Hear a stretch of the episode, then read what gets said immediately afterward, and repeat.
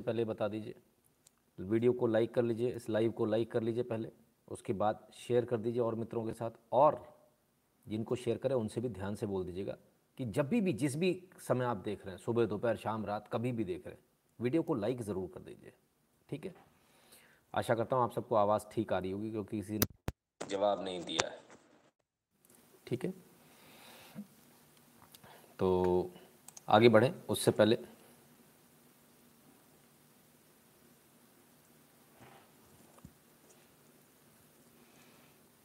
eight double seven zero seven two zero one nine six इस number पर आपको Google Pay Paytm PhonePe के माध्यम से कंट्रीब्यूट करना है सपोर्ट करना है। भीम यूपीआई एड्रेस है N Shukla in at the rate U यदि आपको हमारी मेहनत पसंद आती है यदि आपको हमारे एनालिसिस पसंद आती है यदि आपको आ, इस लाइव को पसंद करते हैं आप तो कंट्रीब्यूट करना मत भूलें। पेट भारत के बाहर जो लोग रहते हैं उनके लिए दो ऑप्शन है Paytm dot com slash Nitin Shukla और PayPal dot M E slash Nitin Shukla G W L right? दो यूट्यूब चैनल है, नितिन शुक्ला नितिन शुक्ला लाइव दोनों को सब्सक्राइब कर लीजिए बेल आइकन दबा लीजिए डायलॉग बॉक्स खुलेगा, उसमें ऑल को क्लिक कर दीजिएगा।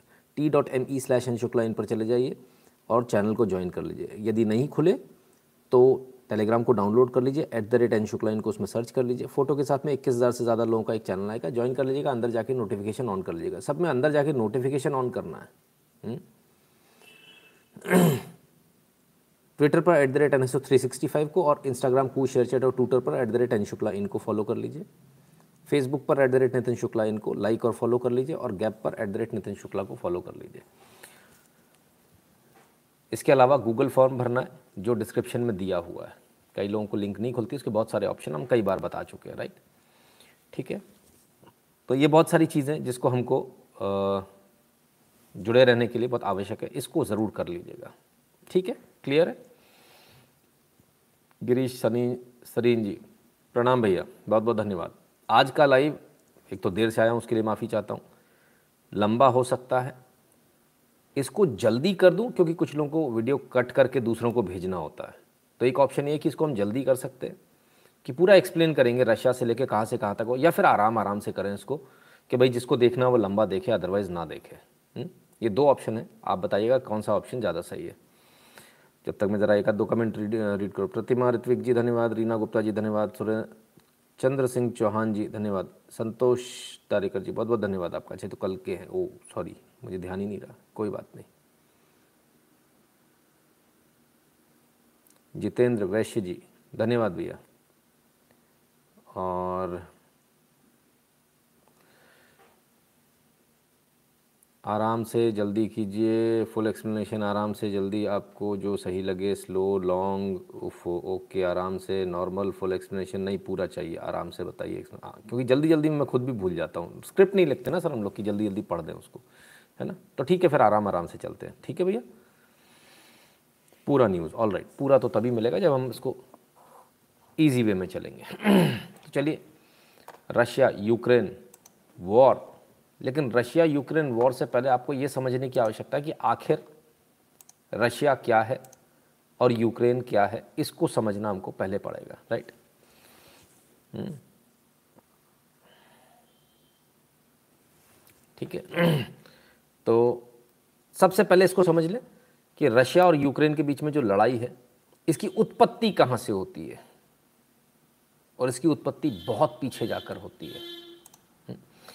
इसकी उत्पत्ति होती है रशिया में जाकर और रशिया में सबसे पहले समझ लीजिए कि रशिया जो है, पहले आज की तारीख में जो डेमोक्रेसी, पहले रशिया में डेमोक्रेसी नहीं थी, मोनार्की थी, यानी राजा हुआ करता था हम्म। और राजा ही सब कुछ चलाता था तो वो जो है, रशियन राजपाट जो चला करता था, वो चलता था 1917 इस पूरे एपिसोड में, आप पूरे एपिसोड में देखेंगे तो एक आपको हर जगह एक ही जगह गड़बड़ लगती है। वो है कम्युनिस्ट उस कम्युनिस्ट की आपको गड़बड़ लगेगी, है ना? तो ज़रा उसको देखें और उसको समझने का प्रयास करें। हम्म? मैं कमेंट आप सबके देखता जा रहा हूँ, ले इसलिए नहीं रहा हूँ कि बीच में डिस्टर्बेंस होगा, है ना? कमेंट सभी के देख रहा हूँ। बहरहाल एक आध दो कमेंट ले लेता हूँ। US start hard pushback India same condition Galwan today that of India didn't feel to that Aparna लोग तो कीजिए आप बिल्कुल चिंता मत करें, उस पर एनालिसिस होगा, सबसे लास्ट में होगा। सभी चीज़ों को एक सेगमेंट में रखा हुआ है। तो सबसे पहले जो शुरू कर रहा है, उसको वहाँ से शुरू कर रहे हैं। सर प्लीज़ जल्दी मत करो, पहली बार किसी एनालिसिस का वेट किया। ओके तो फिर तो और तसल्ली से करता हूँ। अरुण ठाकुर जी, हर हर महादेव। ठीक तो पहले रशिया को समझ लीजिए। रशिया से हम यूएसएसआर पर आएँगे यूएसएसआर से यूक्रेन पर आएँगे और यूक्रेन से आज की परिस्थिति में आएँगे। क्लियर है? फिर उसके बाद युद्ध में आएँगे। युद्ध के बाद क्या क्या हो रहा है उस पर आएँगे। सारी चीज़ों पर। भारत, रशिया के बीच में क्यों नहीं बोल रहा, उस पर भी आएँगे। सभी चीज़ों पर डिटेल्ड एनालिसिस करेंगे। लंबा जा सकता है। तसल्ली से, आराम से बैठ कर देखिएगा। जिसको नींद आ रही है वो सो जाए। कल सुबह देखना आधा अधूरा मत देखना। ठीक है? और जिनको देखना ही है तो वो जाके मुँह धोकर आ जाए। उसके बाद देखें। ठीक है? चलिए। तो रशिया राजपाट चलता था। अच्छा बढ़िया चलता था भाई। निकोलस का राज था, जिसको निकोलस टू और निकोलाई टू भी कहा जाता है। सब कुछ भाई राजपाट के हिसाब से चल रहा था। अचानक से जो हर बार होता है, वो यहाँ पर भी हुआ। कम्युनिस्ट आ गए। और कम्युनिस्ट ने क्या करना शुरू किया? इन्होंने पूरे पूरे देश में तो इनकी हिम्मत चलती नहीं है। हम्म? पूरे देश में इनकी हिम्मत नहीं चलती। तो इन्होंने उस समय की राजधानी सेंट पीटर्सबर्ग जिसको आजकल कहा जाता है, मिलन जोशी जी, धन्यवाद, जिसको आज की तारीख में सेंट पीटर्सबर्ग कहा जाता है। उस राजधानी को घेर लिया। जैसे भारत में घेरा था ना अभी, ऐसे बताता चलूँ आराम आराम से। कोई दिक्कत तो नहीं ना कि सीधे सीधे पहले हिस्ट्री बता दूँ, फिर आराम से उसको करूँ। कोरिलेट करता चलूँ भारत के साथ में? ज़्यादा आसानी से समझ में आएगा। या फिर सीधे सीधे बता दूँ एक हिस्ट्री की क्लास की तरह से। कोरिलेट हम्म? करता चलता हूँ। आपको भी मज़ा आएगा। हम्म? ठीक है? तो भारत में जिस तरह से राजधानी को बार बार घेरा गया था ना, फलाना आंदोलन, ढिकाना आंदोलन, ऐसा आंदोलन, वैसा आंदोलन, ऐसा 1917 में रशिया में किया गया। राजधानी को घेर लिया गया, सेंट पीटर्सबर्ग को घेर लिया गया और जमकर कत्लेआम मचाया गया। यहाँ पर भी जो दंगे किए थे ना, वो एन वाले, दिल्ली में दंगे, बाहर का आदमी आया हुआ, तब दंगे, जब तुम कुछ ना कर पाओ, तब दंगे, कि दिल्ली को हिला देंगे। ऐसा 1917 में हो चुका आज से 100 साल से पहले। और इतना कत्लेआम मचाया, इतना कत्लेआम मचाया, इन कम्युनिस्टों ने, इसके बाद कहा कि अच्छा एक काम करते हैं, इस कत्लेआम को रोक सकते हैं। पूरे देश में नहीं, सिर्फ़ राजधानी राजधानी। मार्क माई वर्ड्स है ना? तो इसको हम रोक सकते हैं। एटमॉस्फेयर ऐसा बनाया गया। एटमॉस्फेयर ऐसा बनाया गया, पूरे देश में दंगे हो रहे जैसे भारत के अंदर बनाया गया ना, कि पूरे देश में सारे किसान हैं। दो दलाल, खालिस्तानी दलाल दो आकर बैठ गए और उन्होंने कह दिया, पूरे देश में ऐसा हो रहा है। एक एटमॉस्फेयर बनाया और पूरे जो न्यूज़पेपर्स हैं कम्युनिस्ट माइंड माइंडसेट वाले लोग हैं, वो उन लोगों ने इसको पूरी हवा दी। आग थोड़ी चिंगारी बैठी, पूरी हवा दी, है ना? मैं बार बार निवेदन नहीं करूँगा, एक ही बार निवेदन करूँगा कि लाइक कर लेना, दोबारा निवेदन करूँगा नहीं, है ना? और अगर इस बीच में यदि बंद होता, अगर आज का लाइफ तो फिर आप जिम्मेदार हैं, उसके मैं जिम्मेदार नहीं हूँ, है ना? तो जो लोग अपनी रिस्पॉन्सिबिलिटी नहीं समझते they should be they should act responsibly बड़े शर्म की बात है, हमको ये बीच बीच में बोलना पड़ता है। तो सेंट पीटर्सबर्ग में सेम यही हुआ। तो साहब खूब कतलेआम मचाया गया और लास्ट में आकर बोले कि एक कंडीशन पे ये कतलेआम रुक सकता है। बोले, सब कुछ नॉर्मल हो जाएगा, आपको भी कुछ नहीं होगा। आप सिर्फ़ कुर्सी से उतर जाओ। आप ये राजा वाला जो राजपाट है ना, इसको छोड़ दो और हम डेमोक्रेसी ले आएँगे, वोटिंग करेंगे। अब अपने ही लोगों को मरता देख क्या होता है? आदमी को बड़ा दुख होता है, राजा को दुख होता है तो राजा दो स्टेप पीछे हो गया।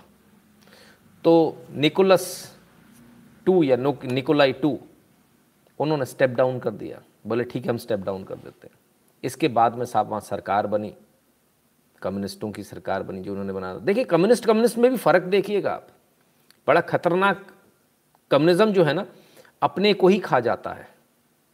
खुद को ही खा जाता है। और कैसे खाता है? ये आज आपको सीखना बहुत ज़रूरी है इस लाइफ से। तो साहब वो स्टेप डाउन हो गए। यहाँ पर भी ऐसे ही कतलेआम मचाया गया लोगों को काटा गया। हम्म, बेअदबी के नाम पर उल्टा लटका दिया गया हाथ काट काट कर। गैंगरेप कर दिया ज़िंदा जला दिया। आखिरकार इस देश के राजा को भी दो कदम पीछे होना पड़ा, अपने कानून वापस लेने पड़े बनाए हुए। क्लियर है? ऐसा ही हुआ इस देश में, कुछ और तो नहीं हुआ? तो जो 1917 में वहाँ हुआ था, वो 1920 बीस में यहाँ हुआ। ठीक है? कोई दिक्कत तो नहीं? क्लियर है? बीस, इक्कीस में यहाँ हुआ। लगभग सौ साल बाद। ठीक है?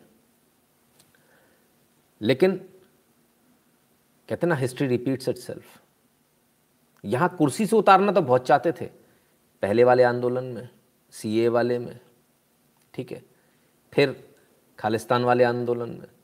कुर्सी से नहीं उतार पाए बस, वरना कुर्सी से उतर जाते तो बहुत नुकसान हो जाता, और नुकसान कैसा हो जाता, ये आज आप धीरे धीरे सीखेंगे, समझेंगे। विजय जी, बिल्कुल धीरे आराम आराम से चल रहा हूँ। ना, अविनाश आचार्य, धन्यवाद। किसी ने लिखा, बेशर्मो, कितने बेशर्मो, कितने कमीने हो यार लाइक कर दो। अरे, अक्षत जी, नहीं नहीं, ऐसे नहीं, ठीक है।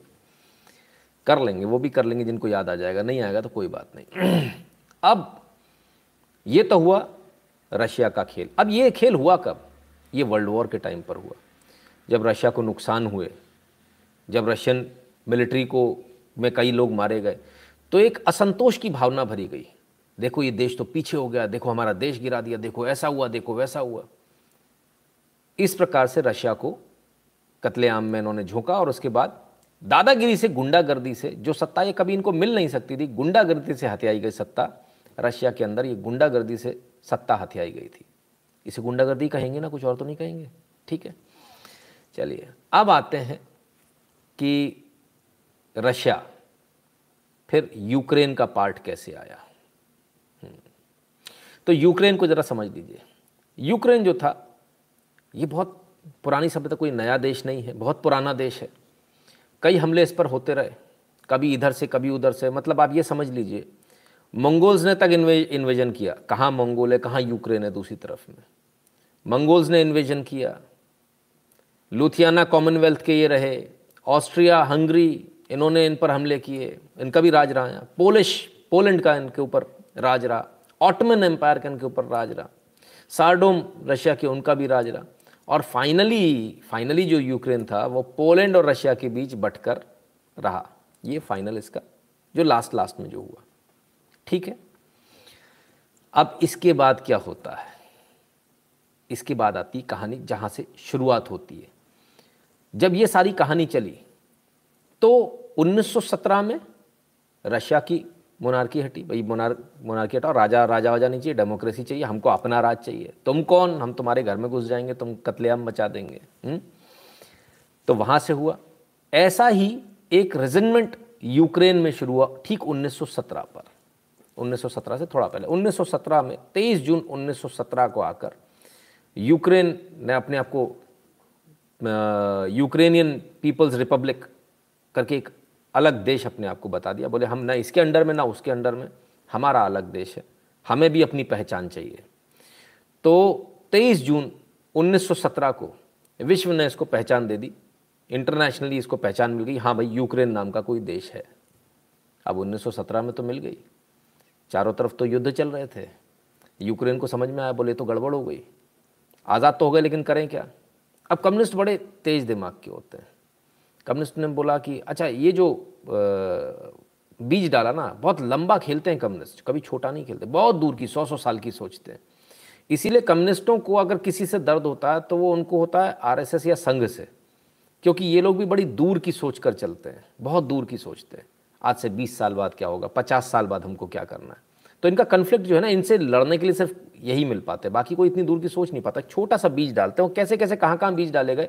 आप देखिएगा कैसे कैसे मन में जो एक द्वेष पैदा किया, वो भी देखिएगा। तो साहब, यहाँ आकर 1917 में आज़ाद हो गए रिकग्निशन मिल गया हमको कि भाई हम अलग हैं। लेकिन बचेंगे कैसे? इतने युद्ध हो रहे हैं, फिर से कोई कब्जा कर देगा, फिर कोई गप करके खा जाएगा। कभी पोलैंड, कभी कुछ, कभी ऑटमन, कभी कुछ कभी कुछ। इतना सारा झेला हुआ था इन्होंने। गुलामी, गुलाम गुलामी, गुलाम रहे थे। तो बोले, करें तो करें क्या? तो बोले, एक काम करते हैं, रशिया ने ऑफ़र दिया, एक काम करते हैं, हम एक फेडरेशन बनाते हैं। रशियन फेडरेशन इसमें आपका देश आपका रहेगा, लेकिन हम आप, ऊपर से आपको गवर्न भी करेंगे। यानी ठीक वैसा ही जैसा भारत के स्टेट्स हैं और बाकियों के, बाकी जो पूरा भारत है वो एक गणराज्य है और भारत के अंदर राज्य बनाए हुए हैं। कुछ इस तरह का व्यवस्था, जिसे आप आज आप यूरोपियन यूनियन के तौर पर भी देखते हैं। तो ऐसी व्यवस्था लाया गया। सोवियत यूनियन बनाया गया 1922 में। और इसका फाउंडर मेंबर खुद यूक्रेन था। यूक्रेन रशिया का ही पार्ट था। 1917 से पहले भी रशिया ही था वो। लेकिन उसने अपने आप को इंटरनेशनली रिकॉग्नाइज करा लिया। नहीं हम हम तो भैया अलग है हमारी अलग पहचान करो। तो अलग पहचान उसकी कर ली गई। लेकिन फिर भी, भी वो तो रशिया का 1922 में एक जो राज्य बनते बहुत सारे उनमें से एक राज्य ये बन गया। ठीक है। तो साहब सोवियत संघ यानी यूएसएसआर हम्म, ये है वो यूएसएसआर ये पूरा जो आप देख रहे हैं ग्रे को छोड़कर ये यूएसएसआर है। ये जो मोटी लाइन आप देख रहे हैं इस मोटी लाइन के इधर यूरोप है और इधर Russian Soviet Federation Socialist Republic R S F S R ये बनाया गया था ये आपके सामने ये कहाँ से कहाँ तक था? आप जरा देखिए यूएसएसआर कितना बड़ा था, यानी रशिया ओरिजिनली रशिया कितना बड़ा था? Kazakhstan, Uzbekistan, Turkmenistan, Tajikistan, Kyrgyzstan, ये आया नीचे यहाँ तक। Armenia Azerbaijan, Georgia, Ukraine, Moldavian, Belarus, Lithuania Latvian, Estonian ये सारे जो देश अलग हुए ना, देखिए, अलग कौन कौन से, ये आज भी रशिया में, ये ये देश अलग हुए एक, दो, तीन, चार, पाँच छः सात, कुल पंद्रह देश इसमें से बने थे। हुँ? मोटा मोटा रशिया मिलाकर। तो इतना तोड़ा गया रशिया को। ये किसने तोड़ा?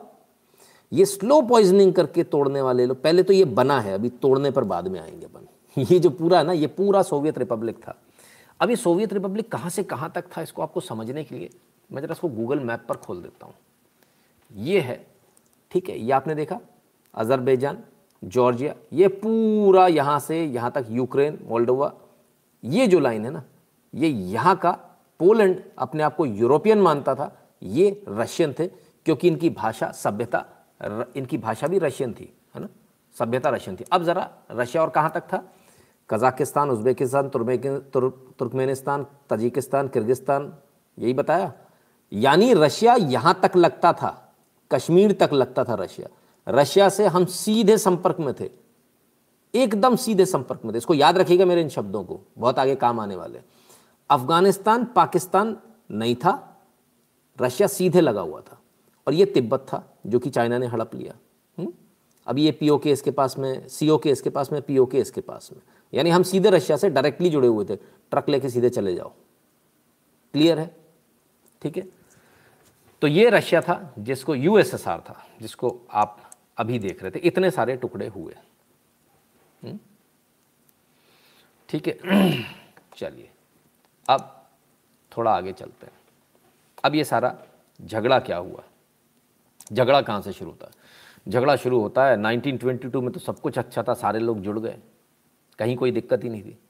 लेकिन जो एग्रीमेंट था, वो एग्रीमेंट कुछ ऐसा था जैसा आज का है। अब इन स्टेट्स के अंदर इनको बरगलाया गया। जैसे यूक्रेन। यूक्रेन को बरगलाया गया कि यार, तुम तो युद्धपोत बनाने वाले, दुनिया के विश्व के सबसे उन्नत तो तुम हो। वॉरशिप्स तुमसे अच्छी तो कोई दुनिया में बनाता ही नहीं है। तुम्हारे से वॉरशिप बनाता, दुनिया में बेचता है ये मज़े करता है। तो कमा तो तुम रहे हो यार। तुम्हारे पैसे से ये खा रहा है। अभी आपके जो इंडस्ट्रीज़ में समझाया जाता ना, ये कम्युनिस्ट जो समझाते हैं कि तुम कमा रहे हो, तुम्हारी मेहनत है। और ये देखो मालिक तुम्हारे पैसों से अमीर हो गया। यही वहाँ पर भी समझाया गया था छोटे छोटे राज्यों को यार तुम इसकी वजह से दिक्कत में हो, तुम अलग हो जाओ। हो तो तुम्हें इस फेडरेशन के, लेकिन तुम अलग हो जाओ, अपने आप को अलग मांगो। ये मांग उठी। इस मांग को धीरे धीरे धीरे करके सभी जगह सभी जगह भड़काया गया। इसकी चिंगारी सभी जगह भड़काई गई और ये चिंगारी भड़काने वाला कोई और नहीं। ये चिंगारी भड़काने वाला रशिया और चाइना सॉरी अमेरिका और चाइना, जिसमें अमेरिका मेजर पार्ट है, क्योंकि अमेरिका का इससे कोल्ड वॉर चलता था। तो ये सारे पार्ट्स अलग करवा दिए। Turkmenistan, Uzbekistan, Kyrgyzstan, Tajikistan, Kazakhstan Armenia Azerbaijan, Georgia Ukraine, Moldavian, Belarus, Lithuan, Lithuanian, Latvian और एस्टोनियन। ये सारे अलग, इतने सारे टुकड़े इसके करवा दिए। ऐसे ही कुछ लोग भारत के भी टुकड़े कराने का स्वप्न देखते हैं, सपना देखते हैं, ख्वाब देखते हैं।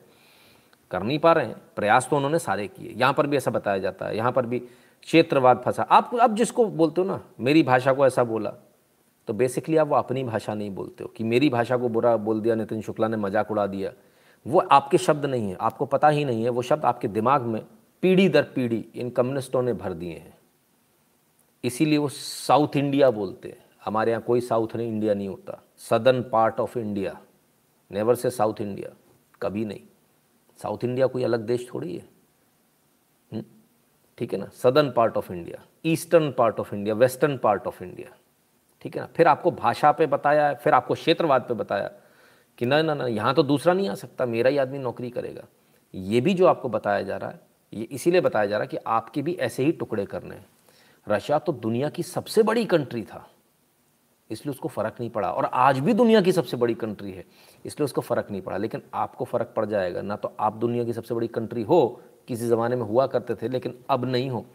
ठीक है ना? किसी ज़माने में आप शायद रशिया से बड़े थे। वो भी दिखाऊँगा कब थे, कैसे थे। ठीक है? लोग इतनी गालियाँ दे रहे हैं लाइक कर लो लाइक कर लो, लेकिन बेशर्मों को समझ में नहीं आ रहा। बेशर्म क्या बोला, भूल गए होंगे इस सब में, इतनी सारी बातें सुनने में। तो खैर 1922 से सब कुछ अच्छा चलता रहा, लेकिन धीरे धीरे धीरे ये जहर का बीज, कोल्ड वॉर जैसे बोलते ना, ये अमेरिका लगातार भरता रहा इनमें, अपने फ़ायदे के लिए। अब अपने फ़ायदे के लिए कैसे, वो हम आपको आगे बताएँगे। हम्म। खैर, कुल मिलाकर जब ये फॉल आउट हुआ तो 1991 में यूक्रेन अलग हो गया। यूक्रेन एक अलग राष्ट्र बन गया, एक अलग वो हो गया। लेकिन जब अलग भी हुआ यूक्रेन, तब भी भी रशिया ने अभी भी रशिया की ट्रीटी है, किस किस से ट्रीटी है? मैप पे दिखाऊँ तो मज़ा आएगा। रशिया की अभी भी जो ट्रीटी है, वो अलायंस ट्रीटी इन सब अलायंस ट्रीटी कौन सी? Kazakhstan, Uzbekistan, Turkmenistan, Kazakhstan, Tajikistan. यानी यहाँ इनको जब ज़रूरत पड़ेगी, किसी दूसरे की सेना नहीं बुलाएँगे, रशियन सेना ही बुलाएँगे। सबके साथ ट्रीटी है, बेलारूस बेलारूस तुमको कभी भी प्रॉब्लम आएगी, रशियन सेना ही मदद करेगी, दूसरी सेना नहीं ला सकते। लेकिन एग्रीमेंट तो इनका भी है। लेकिन इनके दिमाग में उल्टा सीधा भर दिया गया। अमेरिका बोला, नहीं, मैं आऊँगा यार तुम्हारे साथ में। तुम रशिया की सेना मत लो। अमेरिका का कहना है कि इसको यूरोपियन यूनियन ज्वाइन कराऊँगा, यानी नाटो में ले जाऊँगा। यूरोपियन यूनियन में। अभी उस पर यूरोपियन यूनियन पर भी आएँगे। ठीक है? तो पूरा झगड़ा जो है, यहाँ से शुरू होता जब 1991 में भी अलग हुए, तब भी कोई बात नहीं थी। इससे पहले 1991 से पहले, एक दूसरे पर विश्वास नहीं करने की जो एक पद्धति होती है ना, वो दिमाग में भरी गई कि तुम इस पर विश्वास मत करो। रशिया को बोला, तुम इस पर विश्वास, देखो ये तो टूट रहा है, ये तो टूट रहा है, ये तो टूट रहा है। सौ बार यदि आप अपनी पत्नी पर कोई आपको शक कराएगा, तुम्हारी बीवी उधर जाती, तुम्हारी बीवी उधर जाती तो एक बार तो आपका दिमाग ठनकेगा। और उधर आपकी पत्नी को ये बोला जाए कि तुम्हारा आदमी तो शक करता, तुम्हारा आदमी तो शक करता, तुम्हारा आदमी शक करता, मैं आगे पीछे घूमता तो कभी ऐसा हो जाएगा कि पीछे जाएगा आदमी और वो दोनों के बीच में कलह हो जाएगी। कुछ ऐसा ही काम इन्होंने किया। तो दोनों के बीच में परस्पर में सहयोग नहीं हो पाया। ठीक है? लोकेश लोकेश जी, धन्यवाद। अविश्वास हमेशा बना रहा स्टेट्स और सेंटर पावर के बीच में। अलग हो गए, अब तो अलग हो गए।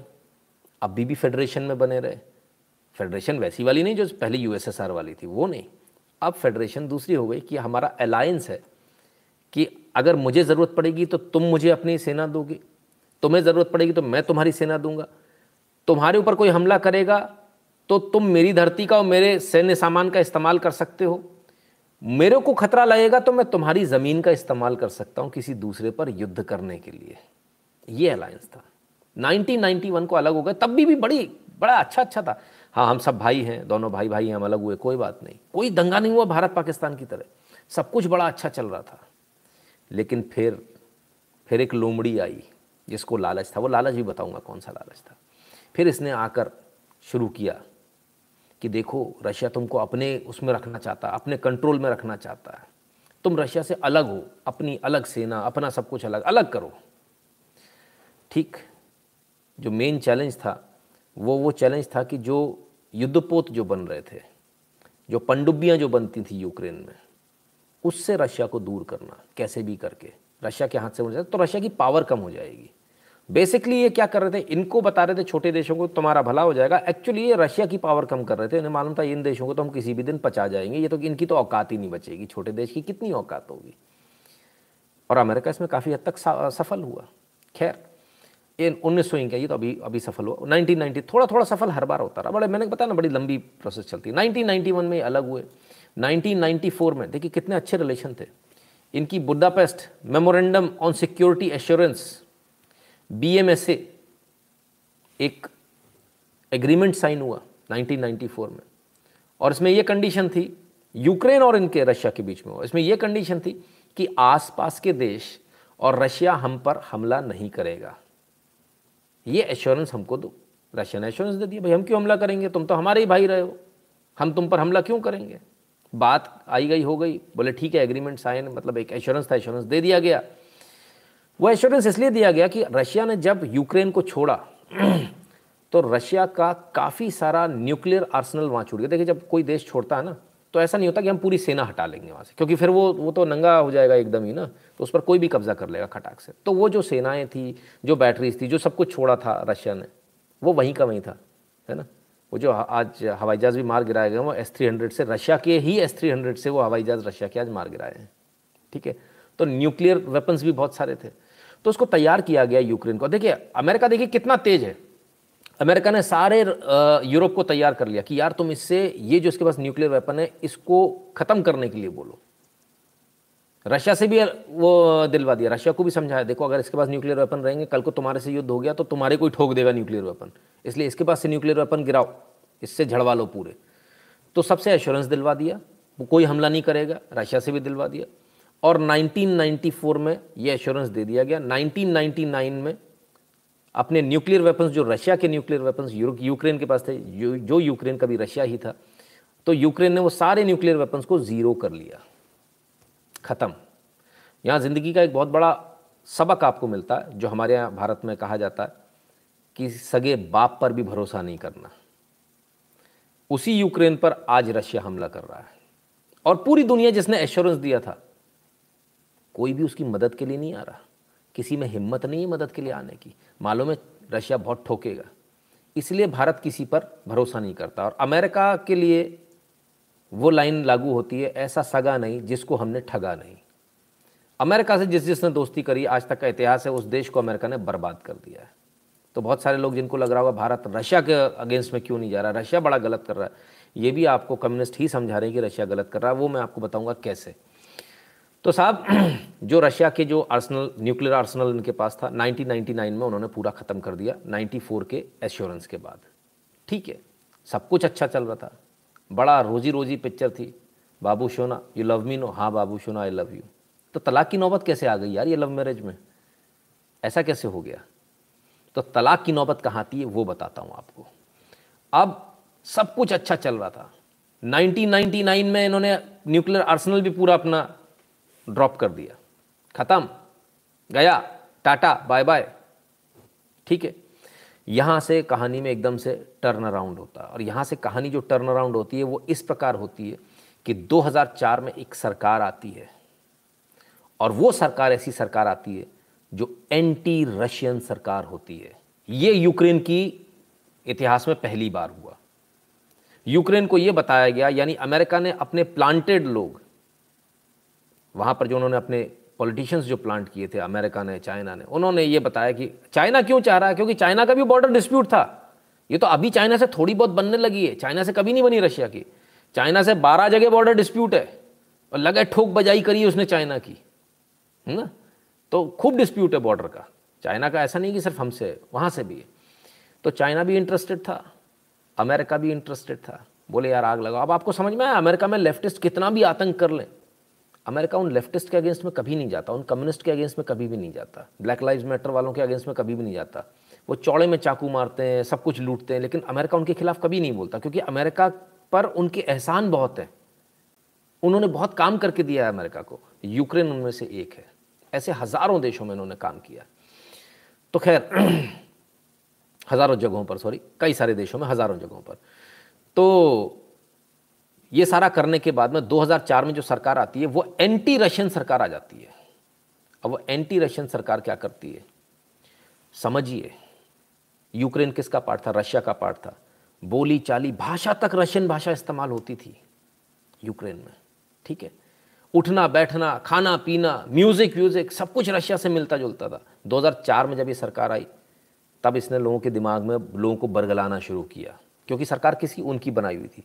अच्छा ये उसको भी नहीं पता, वो एजेंट की तरह काम नहीं कर रहा है, उसको भी बरगलाया हुआ है। जैसे अपने लोगों को बरगला देते ना, उनको मालूम नहीं कि वो देश के खिलाफ में काम कर रहे हैं। ऐसे ही वहाँ पर भी था, उनको मालूम नहीं था कि देश के खिलाफ में काम कर रहे हैं। वो जो सरकार आई, उसने एंटी रशियन स्टांस ले लिया पूरा। और एंटी रशियन जब स्टांस लिया तो ऑब्वियसली किसके पास जाएगा? रशिया से अलग होना तो किसके पास जाएगा? अमेरिका के पास जाएगा। तो अमेरिका से करीबियाँ बढ़ गई। ठीक है? उस समय ये सब नहीं था। तो ये एंटी अमेरिकन स्टांस इतना ज़बरदस्त लिया गया कि रशिया से दूरी बढ़ गई। और जब रशिया से दूरी बढ़ी तो रशिया को समझ में आया तो गड़बड़ हो गई। मुझे तो इनकी इंटरनल पॉलिटिक्स में भी ध्यान देना पड़ेगा, क्योंकि उनकी इंटरनल पॉलिटिक्स को अमेरिका इन्फ्लुएंस कर रहा था, जैसे हमारे यहाँ कर रहे हैं ना, हमारी इंटरनल पॉलिटिक्स को। कुछ पार्टी ऐसी हैं जो पार्टी का विरोध करते करते देश का विरोध करने लगी उनको समझ में नहीं आ रहा वो गलती पर कहाँ है। लाइक हम्म? कर लो यार। मैंने शर्म करो थोड़ी सी। हुँ? हम्म? तो उनको भी समझ में नहीं आ रहा। ठीक वैसा ही वहाँ पर भी नहीं समझ में आ रहा था। फिर क्या होता है? फिर ये सरकार चलती है। इस सरकार के बाद दूसरी सरकार आती है, जब रशिया को समझ में आता कि मुझे इनकी इंटरनल पॉलिटिक्स में दखल देनी पड़ेगी। तब इंटरनल पॉलिटिक्स में दखल देकर फिर से प्रो रशियन सरकार आती है।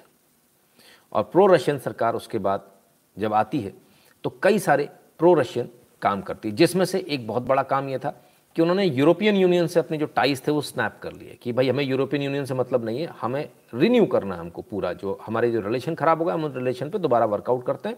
और क्योंकि हम एक ही देश थे और हमारे हमारे यहाँ भाषा भी एक ही है, हमारे यहाँ कल्चरल चीज़ें भी एक ही तो हम वापस से दोबारा से रिवाइंड करते हैं अपने आप को।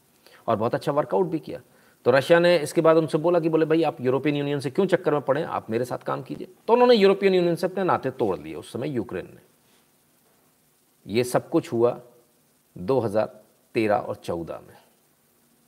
ठीक है? ये सारा कुछ चल रहा था, तेरह चौदह था। ठीक है ना?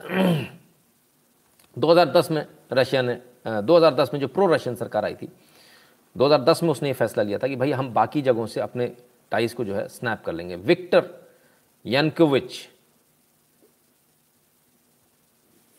तो ये वो प्रेसिडेंट थे।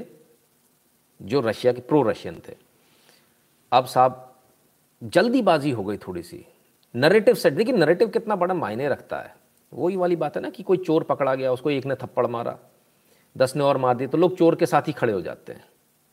कि नहीं नहीं यार, ज़्यादा मार दिया अब तो। मतलब वो जज बन जाते हैं। सेम ऐसा ही वहाँ पर भी हुआ। कि किया तो सही प्रो रशिया के साथ गए, क्योंकि रशिया, भाई, हमारा खून तो रशिया से मिलता है, अमेरिका से थोड़ी मिलता है, उनका डीएनए रशिया से मिलता है। ठीक है ना? तो यूक्रेन को बेसिकली रशिया के साथ जाना चाहिए था। गए भी, लेकिन जल्दीबाजी कर गए।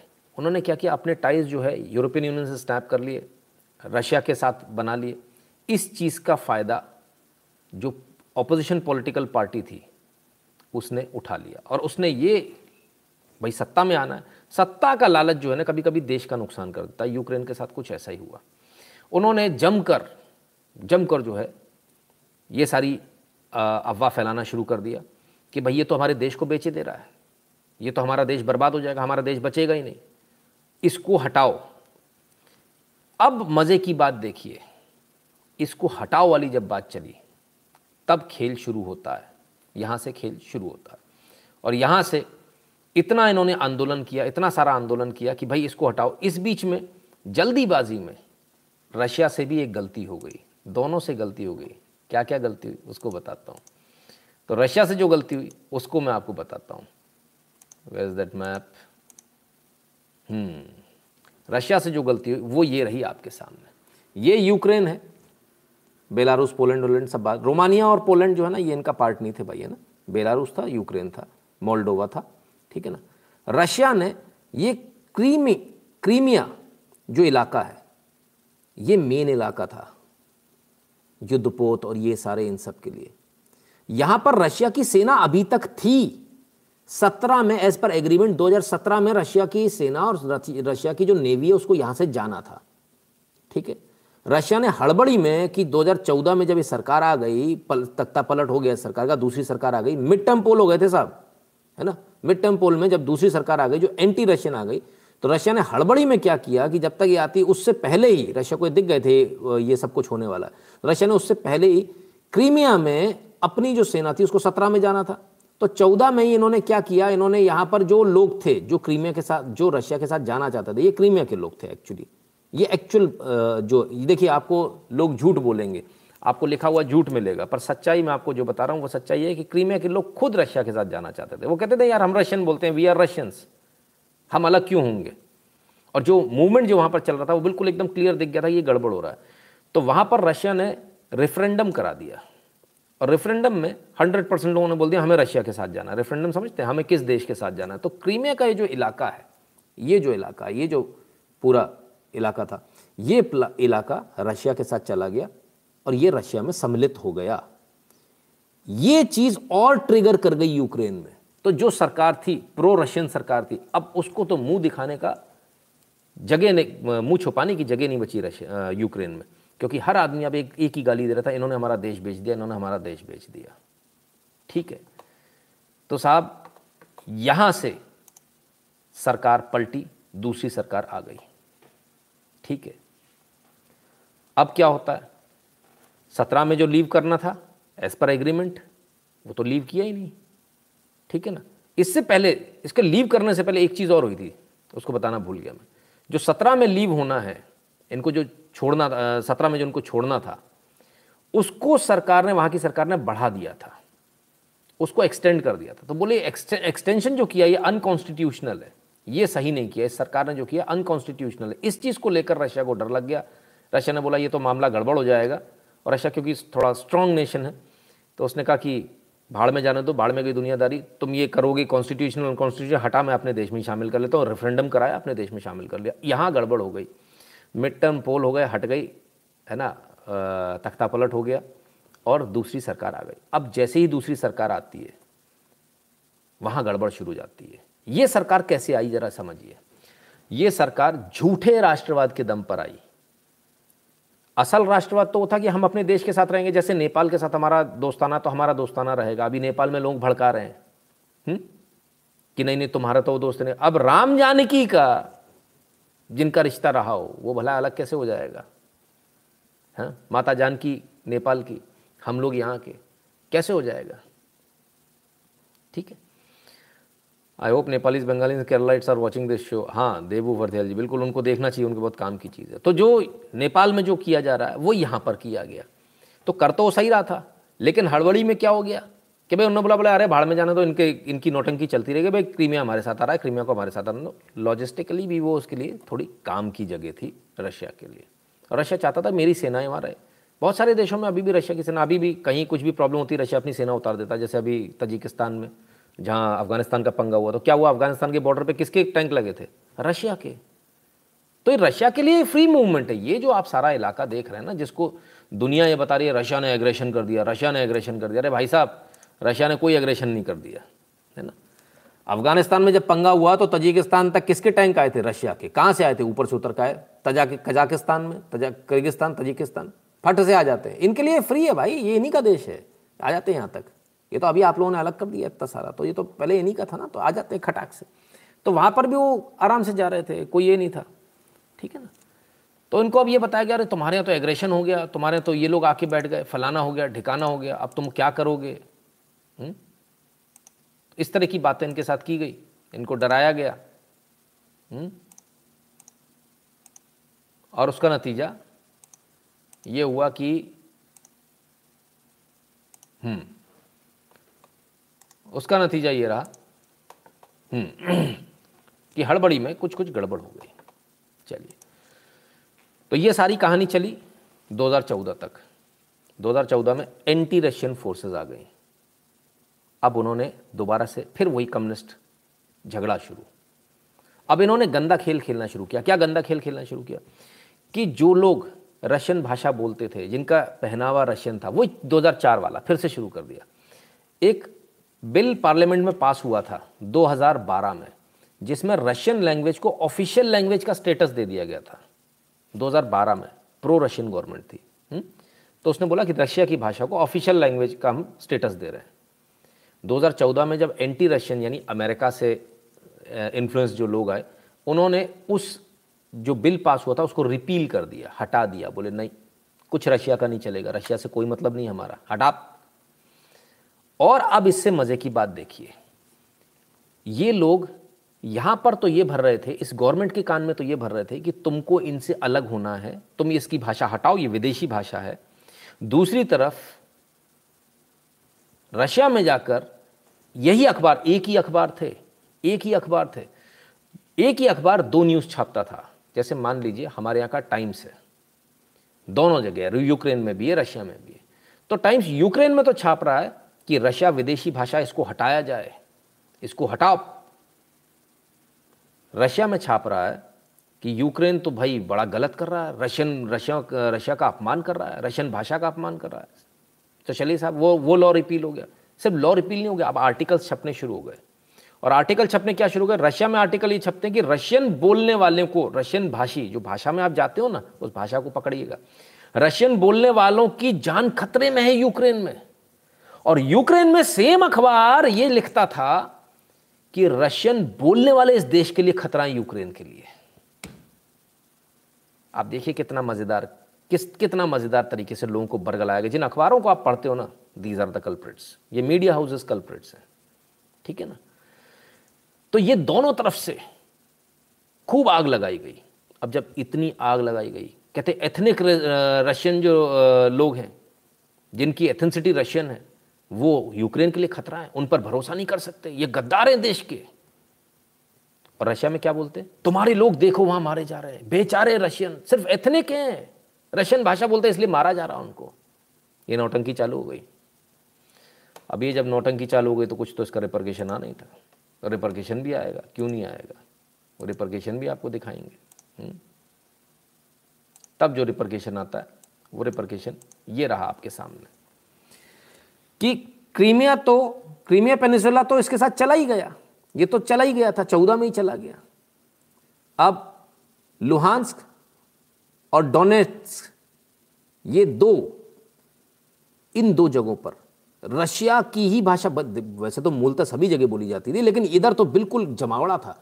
और ये लोगों को लगा डर कि बोले ये तो गड़बड़ हो जाएगी। तो ये दो प्रांत जो थे, इन्होंने विद्रोह कर दिया और इन्होंने विद्रोह यूक्रेन के खिलाफ में कर दिया कि ऐसी की तैसी तुम्हारी रशिया सही है। मतलब ये लोग, ये ये और ये, तीन लोग इस तरफ़ आ गए तो ये मूर्ख तो नहीं होंगे ना? यूक्रेन अलग पड़ गया क्योंकि यूक्रेन को वेस्ट का इन्फ्लुएंस आ रहा था, यहाँ से इन्फ्लुएंस आ रहा था। इनको नहीं आ रहा था। इनको मालूम था, यार, हम तो इन्हीं से जुड़े हुए हैं। इन्होंने विद्रोह कर दिया। अब जब इन्होंने विद्रोह कर दिया तो क्या हुआ? आर्म्ड विद्रोह कर दिया इन्होंने। और जो वहाँ की पार्लियामेंट बिल्डिंग वगैरह, जो भी बिल्डिंग थी, उस पर इन्होंने कब्जा कर लिया। कब्जा कर लिया तो ये कहा गया कि भाई ये रशिया ने कब्जा किया, रशिया ने कहा रशिया ने मना कर दिया, हमने कोई कब्जा नहीं किया, ये आपके लोग हैं। बोले, नहीं नहीं, वो हथियार वो हथियार तो तुम्हारे पास तक रशिया के ही हैं भाई। यूक्रेन के वेस्ट बॉर्डर पे जो हथियार लगे हैं, वो भी रशिया के ही, वो किसी और के थोड़ी है। सब तो एक ही देश था ना पहले। अभी तो अलग हुआ, जुम्मा जुम्मा। तो वहाँ से लेके वहाँ तक हथियार भी एक हैं, गोली भी एक है, बोर भी एक ही है। सेम तोपें, सेम बंदूकें हैं, कुछ फ़र्क नहीं है। तो फ़र्क कहाँ है? तो ये चीज़ बड़ी आ, ये चलती रही। इस बीच में एक और काम हुआ और वो काम ये हुआ कि श्रीलंका की एक फ़्लाइट थी और वो नॉर्मल मतलब सिविलियन फ़्लाइट थी उसको मार गिराया गया। इसका आरोप जो है रशिया के ऊपर लगाया गया रशिया ने गिरा दिया। रशिया ने कहा हमारा इसमें दूर दूर तक लेना देना नहीं है। वो मामला वैसा का वैसा बंद हो गया। लास्ट तक किसी ने ये नहीं बताया कि किसने मारा किसने नहीं मारा। अब हो सकता किसने मारा हो ये एक अलग बात है। तो खैर तो यहाँ पर जो है दो हज़ार चौदह में यहाँ पर एक आवाज़ उठने लगी दोनों तरफ़ से। और दोनों तरफ़ से जब आवाज़ उठी तो यहाँ के लोगों ने जो गवर्नमेंट बिल्डिंग्स थी, उन सब पर अपना कब्जा कर लिया और अपने आप को स्वतंत्र घोषित कर दिया। चलो यहाँ तक भी ठीक है, स्वतंत्र घोषित कर दिया। अब बात ये थी कि रशिया इनको उकसा रहा रशिया यहाँ पर पहुँचा रहा है। तो सारे लोगों ने मिल बैठ कर बोले, पंचायत कर लेते हैं यार। तो पंचायत हुई साहब। सारे देश अगल बगल के आए, सब आए आए, वो आए। और पंचायत होने पर एक एग्रीमेंट साइन होता है साहब। हम्म? जो एग्रीमेंट जिसके लिए बोल रहे हैं ना कि ये एग्रीमेंट इज़ नो मोर तो वो एग्रीमेंट साइन होता है। उस एग्रीमेंट में क्या कहा जाता है? उस एग्रीमेंट में ये कहा जाता है कि भैया, जो पीस डील हम आज साइन कर रहे हैं, इसमें किस किस ने फ्रांस और जर्मनी। इन्होंने काफ़ी अच्छी भूमिका निभाई थी। बेलारूस भी था इसमें। ठीक है, बेलारूस की कैपिटल में 2015 को ये एग्रीमेंट ये डील साइन हुई थी। और इस डील में ये था कि भाई, आप जितने भी जो लोग हैं जिन्होंने आर्म्ड मूवमेंट जो किया है, इनके खिलाफ कोई कार्रवाई नहीं करेंगे, क्योंकि हमारे ही देश के लोग हैं, आप ही के देश के लोग हैं। रशिया उन्हें अभी भी अपना मानता है, यूक्रेन वालों को अभी भी अपना मानता है। यूक्रेन वाले भी उनको अपना मानते हैं। तो बोले, इनके खिलाफ कोई कार्रवाई नहीं होगी। इनको एमनेस्टी मिलेगी, यानी इनको माफ़ कर दिया जाएगा। बोले, ठीक है। इसके अलावा बोले, यहाँ पर चुनाव होंगे, चुनाव के साथ जो सरकार आएगी, वो आएगी। बोले, जी, ठीक है।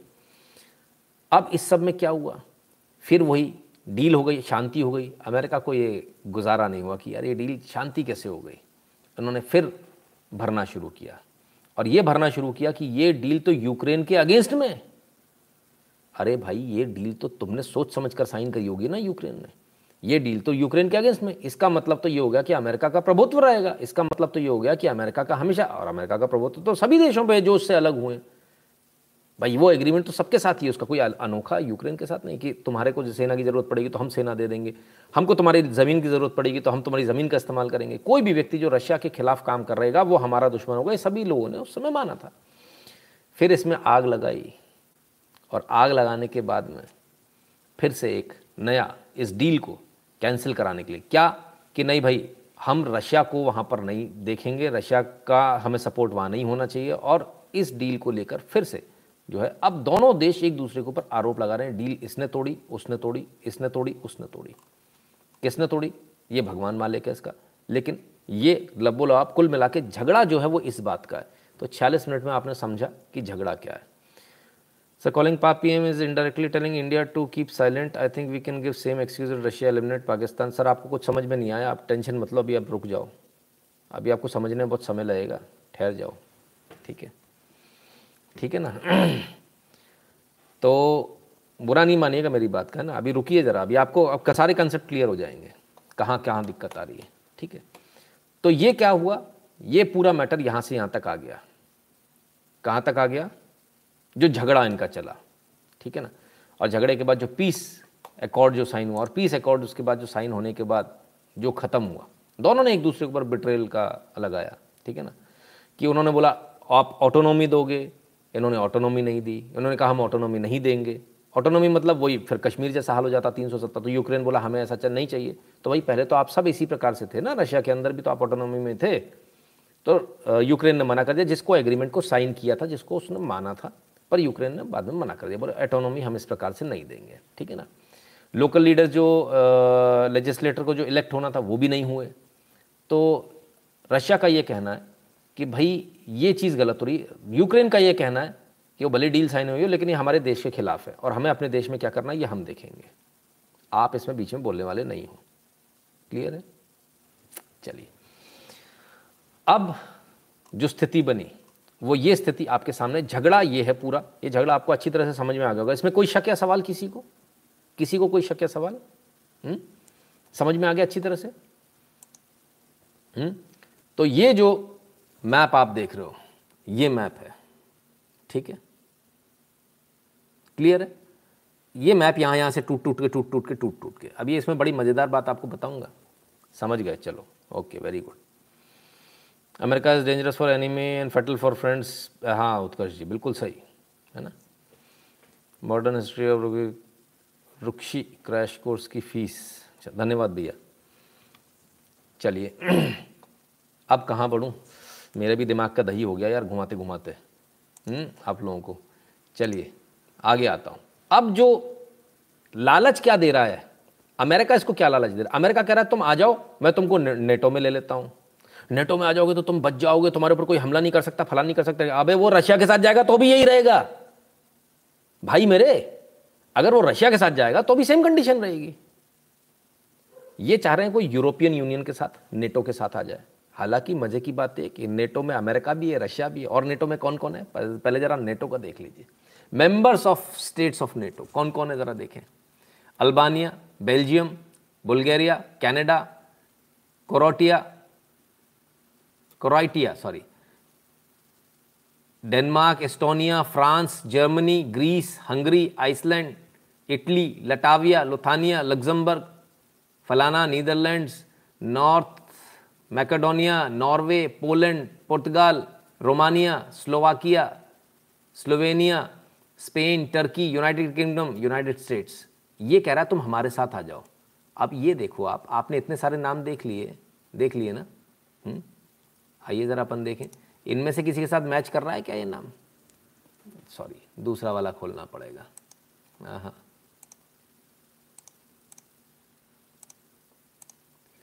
अरे भाई इतने सारे टैब खोलता हूँ, मैं खुद ही भूल जाता हूँ कौन सा टैब कहाँ पर रखा था।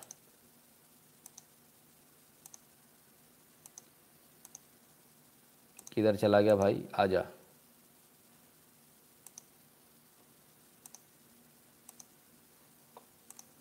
okay so here we are back ठीक है। इतने सारे, अरे क्या करूँ यार, इतने सारे नाम है, फलाना ठिकाना करना पड़ता। अब ये देखिए, यहाँ इनमें से कोई नाम था क्या? इनमें से कोई नाम नहीं है, क्योंकि ये जो मोटी लाइन दिख रही है ना, रशिया का यही कहना है कि बेटे ये तुम्हें खा जाएँगे, ये मोटी लाइन जो थी इसको बना रहने दो, ये बेलारूस, यूक्रेन मोल्डावियन, लटेवियन, ये सारे लोग हमारे साथ में तुम भी हमारे साथ ही रहो, तुम्हारी लंका लगा देंगे नेटो के नाम पर और तुम्हें खा जाएँगे, तुम्हें बर्बाद कर देंगे। अब बात आती है कि ये बर्बाद हो रहे कि नहीं हो रहे तो सबसे मज़े की बात यह है कि यूक्रेन की अर्थव्यवस्था उठाकर देख लीजिए आपको मालूम चल जाएगा क्या स्थिति है। अनएम्प्लॉयमेंट बढ़ा हुआ है। इन्फ्लेशन uh, बढ़ा हुआ है। इकोनॉमी सीधे औंधे मुँह साउथवर्ड जा रही है। तो ओवरऑल कुल मिलाकर जो है इसको नुकसान है uh, इनके साथ जाने में। लेकिन अमेरिका तो कह रहा तो मेरे साथ आ जाओ तो मैं तुम्हारा भला कर दूँगा। भला करेगा कि नहीं करेगा भगवान मान लेके। हम्म? ठीक है ना? तो इस कंडीशन में ये करे तो करे क्या, जाए तो जाए कहाँ? अब लोग ये कह रहे हैं कि भाई, अमेरिका ने एग्रेशन कर दिया। अमेरिका ने एग्रेशन किया या नहीं किया? कर्मलिन सेज कर्मलिन माने Russia separatist ask Putin to come to aid against Ukraine तो सेपरेटिस्ट ने मदद मांगी, ऐसा रशिया का कहना। ऐसा जो सेपरेटिस्ट है, उनका भी कहना वो खुलेआम कहना है कि हमने रशिया से मदद मांगी है। तो रशिया ने वो एग्रेशन जो किया है वो अपने लोगों के खिलाफ मतलब अपने लोगों के फेवर में किया है। जी टू हिस्ट्री टीचर भी लाइक शुक्ला जी जो जमा जमा धंधा भी बंद कर करवा दिया। क्या हो गया भाई? हिस्ट्री टीचर्स भी अच्छा हिस्ट्री टीचर्स बोलेंगे जमा जमा धंधा बंद करा दिया अच्छा। No action talk only NATO हाँ ये बात भी ठीक है। तो साहब ये पूरी कंडीशन हाँ मिल गई ला हम्म, वो पर्टिकुलर नहीं मिल रहा जो मुझे चाहिए। एक स्लाइड लगता है, बीच में से मिस हो गई मेरे से। चलिए, कोई बात नहीं। होता है कभी कभी इतने सारे स्लाइड्स खुले होंगे तो ये संभव होता है। तो कुल मिला के ये नेटो में ले जाना चाह रहे हैं। रशिया कहता, हमारे साथ रहो। बस इतना सा थोड़ी सी जरा सी बात है कि घर के एक भाई को किसी ने भड़का दिया और वो भड़काए में दूसरी तरफ़ जा रहा है। और उसमें भी भड़काए में ये भड़का दिया कि आधे वाले, वो वो वाले जो रशिया की तरफ़ है, रशियन भाषा बोलते हैं। देखिए, अब इसमें मज़े की बात ही देखिए, जरा मैं आपको मज़े की बात दिखाता हूँ। कहाँ गया रे? किधर गया? कौन सा नाम क्या था इसका? हम्म नो हम्म, हम्म, ये भी नहीं चलेगा। हाँ ऐसे आ जाइए। ये जो पार्ट है ना, ये जो पार्ट है, अब ऑब्वियसली जो रशिया की तरफ़ पार्ट होगा, वो रशियन लैंग्वेज बोलेगा। ये यूक्रेन वाला पार्ट है, ये भी रशियन पार्ट है, लेकिन ये वेस्ट के पास में। तो अपने अभी जो पाकिस्तान के पास की जो भाषा है, जो बॉर्डर लगा हुआ, पाकिस्तान के जैसी पंजाबी हो जाती है ना उनकी उनकी पंजाबी, पाकिस्तान की पंजाबी मिलती है, इधर वालों की पंजाबी नहीं मिलती है। थोड़ा सा थोड़ा सा ये टच आता ना। तो यहाँ वाले तो यूक्रेन में यूक्रेन को क्या भड़का दिया गया? ये वालों को भड़का दिया गया ये तेरे दुश्मन है, इनको भड़का दिया गया ये तेरे दुश्मन है। दोनों एक दूसरे के दुश्मन है।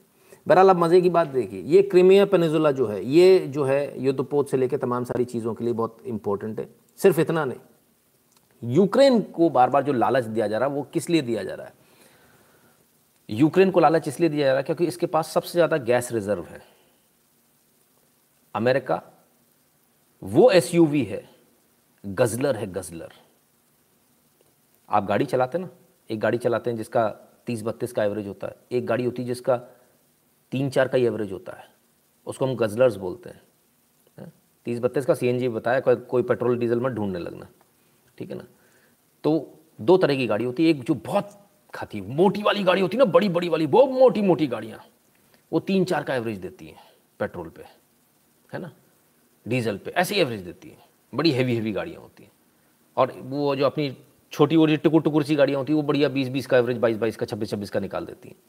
तो अमेरिका कौन है? America is a power hungry state हाँ पावर वो वाली पावर नहीं। I am talking about power in literal sense इसको एनर्जी चाहिए। इसका एनर्जी इतनी बर्बाद करता पर कैपिटा एनर्जी पूरे विश्व में अगर सबसे ज़्यादा कोई बर्बाद करता तो अमेरिका बर्बाद करता। अमेरिकन की पर कैपिटा एनर्जी कंजम्पशन पूरे विश्व के लोगों से, हमारे से दस गुना ज़्यादा है। उसके एक आदमी की इतनी कैपेसिटी कि हमारे यहाँ के दो तीन परिवार चल जाए। इतनी एनर्जी वो खाते थे अब एनर्जी लाए कहाँ से? तो कभी कुवैत में हमला करवा लो, कुवैत इराक की लड़ाई करा दो तो हम वहाँ जम जाएँगे, वहाँ से तेल खा जाएँगे। कभी सीरिया वीरिया में झगड़ा करा दो, वहाँ से तेल हमको मिलता रहेगा। तो कभी यूक्रेन में आ जाओ कि यहाँ से गैस मिलती रहेगी नेचुरल गैस।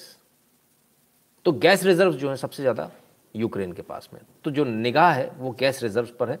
देखो, यूक्रेन वालों, जितने भी आप लोग यूक्रेन में हो, आप इस बात को दिमाग से निकाल देना कि अमेरिका किसी का सगा हो सकता ना वो कुवैत का सगा हुआ, ना वो इधर जो जितने भी ऑयल वाले और देश थे, कितने सारे, क्या क्या नाम थे यार, सीरिया, वीरिया, ये वो फलान ढिकान दुनिया भर के, हैं वो कौन से वाले को उसके प्रेसिडेंट को ही मरवा दिया जिसको इन्होंने खड़ा किया था हुँ? हम्म? जिसने वो एलआई बनाया था पूरा, ओपेक बनाया था, उन सबको ख़त्म कर दिया ये स्थिति है अमेरिका की, लेबनन, दुनिया और बहुत बहुत हैं साहब, बहुत हैं you name it and they have it तो अमेरिका की ये स्थिति है। तो अमेरिका किसी का भला नहीं कर रहा, है ना? इराक हो, ईरान पे भी यही नज़र है। ईरान पे भी दबोच लें। ईरान को दबोच नहीं पा रहे हैं। ये स्थिति है। अफ़गानिस्तान, यस, अफ़गानिस्तान को कैसे भूल जाएँगे गद्दाफी हाँ गद्दाफी, लीबिया, यस, लीबिया की बात कर रहा था मैं, है ना? तो ये तमाम सारे लोगों को बर्बाद करने वाला अमेरिका। अब सवाल ये उठता है कि भारत इसमें कुछ क्यों नहीं बोल रहा? भारत काहे नहीं बोल रहा? बोलना चाहिए भारत को। भारत क्यों नहीं बोल रहा? गलत कर रहा है। लोगों ने बताया भारत बोले। तो चलो पहले ज़रा एक बार देख लेते हैं। ये रशिया साहब 1900 का? हम्म, पूरा यहाँ तक। कहाँ तक? तजिकिस्तान तक किर्गिस्तान तक। ये पीओके शुरू हो गया यहाँ से। ठीक है? राइट ऑल राइट चलिए आगे बढ़ाऊँ। ठीक है? ये रशिया तजिकिस्तान किर्गिस्तान तक। ठीक है? रशियन फेडरेशन ये पूरा यहाँ तक है। उज्बेकिस्तान, तुर्कमेनिस्तान, ईरान को छोड़ दीजिए तो ये पूरा ऐसे आएगा, कैस्पियन सी से। ठीक है ना? यहाँ से इधर वाला यूरोप है। ये यूरोप लिखा हुआ है, ये पूरा रशिया। यहाँ, यहीं है वो, यूक्रेन। इधर ही है यूक्रेन। ठीक है ना? ये पूरा रशिया है। है ना? कहाँ तक आ गया? अफ़गानिस्तान छोड़ के, ये आ गया आपके। यहाँ तक आ गया। तो अखंड भारत में तो फिर तो अपन रशिया पे होंगे। है ना? ऐसे ही होगा। आइए, अखंड भारत की तस्वीर देख लें। अखंड भारत की भी यदि आप तस्वीर देखें तो हम कितना भी पीछे चले जाएँ, हमारा रशिया से कभी कोई झगड़ा नहीं हुआ है बॉस अगर अखंड भारत भी देखें, अफ़गानिस्तान 1876 में अलग हुआ भारत से, पाकिस्तान 1947 में हुआ 1948 में कश्मीर अलग गया 1962 में अक्साई चिन अलग गया, तिब्बत 1914 में गया हमसे अलग, नेपाल 1904 में, नेपाल खुद बोल रहा था, भैया आ जाओ उन्नीस सौ सैंतालीस में तुम्हारे साथ आना मना कर दिया, ऐसे ऐसे। बांग्लादेश उन्नीस सौ सैंतालीस में अलग हुआ। ये 1600 ये 1806 में भूटान शायद अलग हुआ। 1937 में बर्मा यानी ये अलग हुआ। तो ये ये अखंड भारत है आपका। इसमें देखिए आप, तिब्बत आ गया चाइना का। रशिया का कोई पार्ट नहीं आ रहा, ये देख रहे हैं आप। ठीक है ना? तो ये अखंड भारत की हमारी तस्वीर है।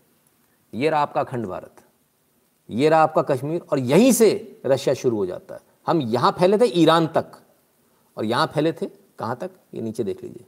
फिलीपींस फिलीपींस तक आ गए। तो ये अखंड भारत की तस्वीर आपके सामने। तो हमारा तो झगड़ा यार कभी पौराणिक काल से नहीं रहा है तो हम काय के लिए रशिया से झगड़ेंगे भाई? हमारा क्या बिगाड़ रखा है? हम्म? हम क्यों झगड़ेंगे रशिया से? हम क्यों बोले बीच में रशिया में?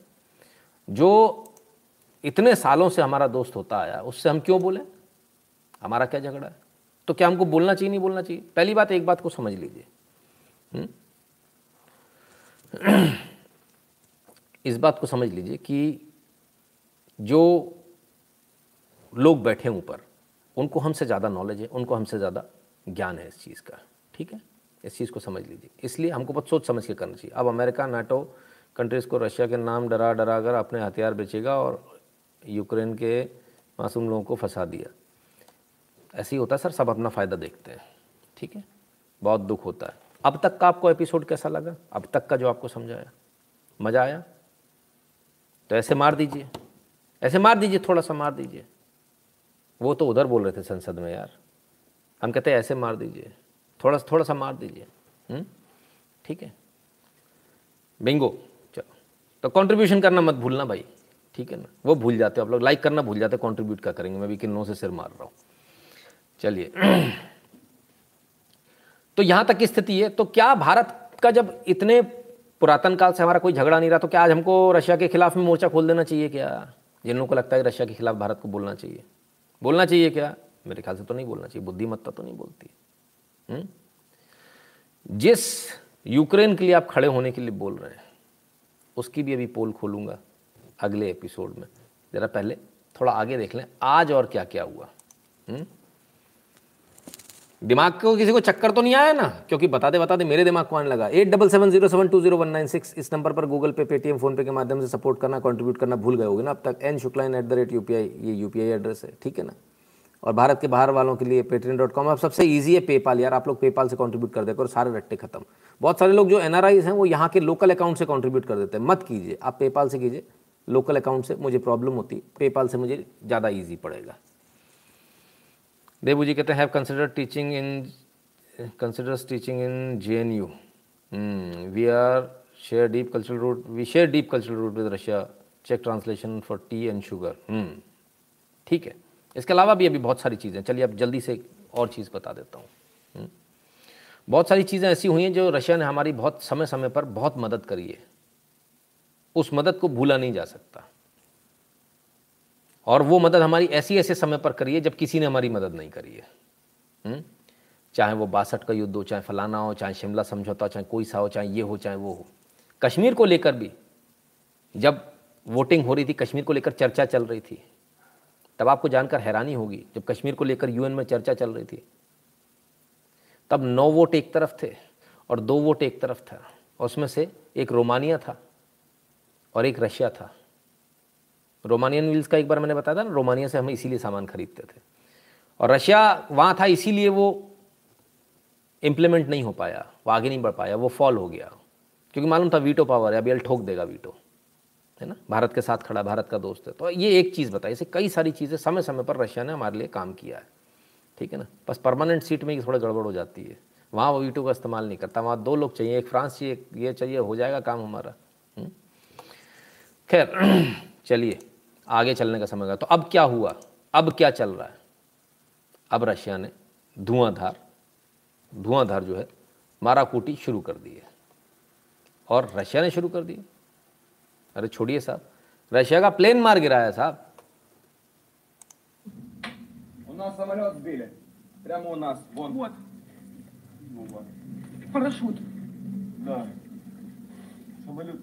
यूक्रेन ने रशिया के आज पाँच प्लेन और एक हेलीकॉप्टर मार गिराया ऐसा उसने दावा किया है। ये कुछ देखिए ये तस्वीरों की कोई गारंटी नहीं ले सकता साहब। अफ़गानिस्तान होता तो मैं एक बार को गारंटी लेता। बहुत दूर है भाई।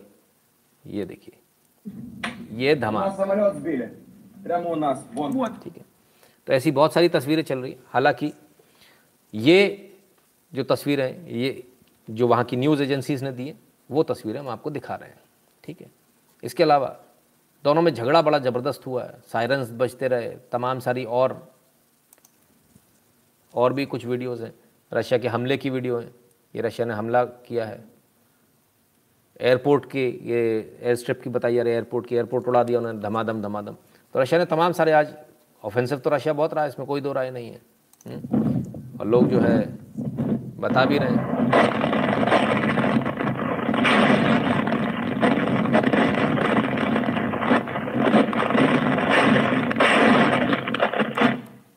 ठीक है। तो ये तमाम सारी चीज़ें, ये तमाम सारी चीज़ें आपके सामने जो है, इस तरह की बहुत सारी वीडियोस आप लोग सुबह से देख रहे होंगे हम्म? और तमाम सारी वीडियोस हैं भी। अब इसके बाद में क्या होता है? इतने हमले के बाद में यूक्रेन की जो पुलिस है और जो उनके नेशनल गार्ड्स हैं, वो छुप गए अंदर। आर्मी और पुलिस जो है, वो सब वे में जो ट्रेन्स होती हैं, उसमें जो है, वहाँ छुप गए ट्रेन की टनल्स में, मेट्रो टनल में छुप गए ये तमाम सारी जगह की अलग अलग तस्वीरें हम्म। जो बात शुरू हुई थी छोटी सी जगह से, वो बात बढ़ते बढ़ते कहाँ पहुँच गई देखिए, अभी आप देखिए, ये जो हमने आपको हमला दिखाया, ये सुबह का हमला है मज़े की बात देखिएगा, ये सुबह का हमला है हुँ? हम्म। और आप देखिएगा, ये चूग्योव करके एक जगह, वहाँ का यह हमला है। और ज़रा इस जगह को देख लें कहाँ पर है ये। ये यूक्रेन के बिल्कुल वेस्टर्न बॉर्डर पर है। ठीक है? एकदम वेस्टर्न बॉर्डर पर है। ठीक है? बिल्कुल बॉर्डर से लगा हुआ है। ये यूक्रेन यहाँ तक है। ये यहाँ पर है। ठीक है? ये स्थिति। लेकिन थोड़ी ही देर बाद एक और तस्वीर आई। उस तस्वीर को भी देखिए। कुछ ही घंटों का फासला है आज ही आज की है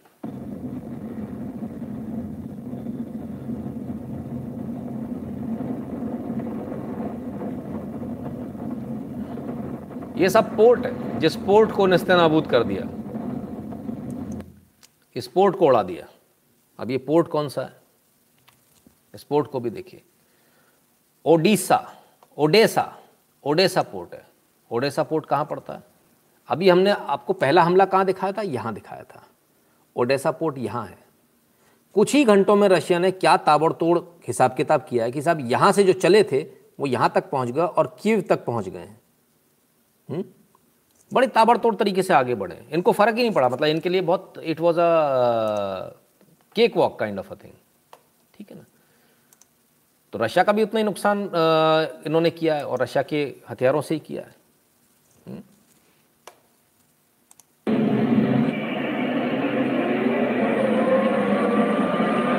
सायरन से आपको समझ में आ रहा होगा कि ये यूक्रेन की तस्वीर है।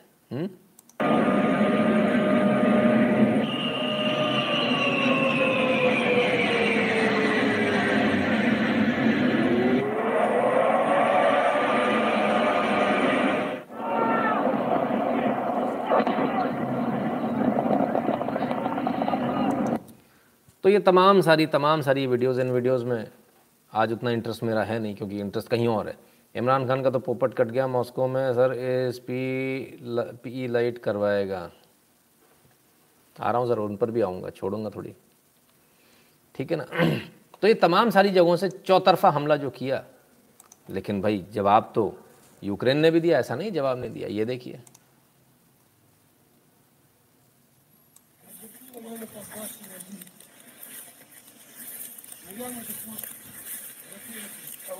ये रशियन हेलीकॉप्टर है।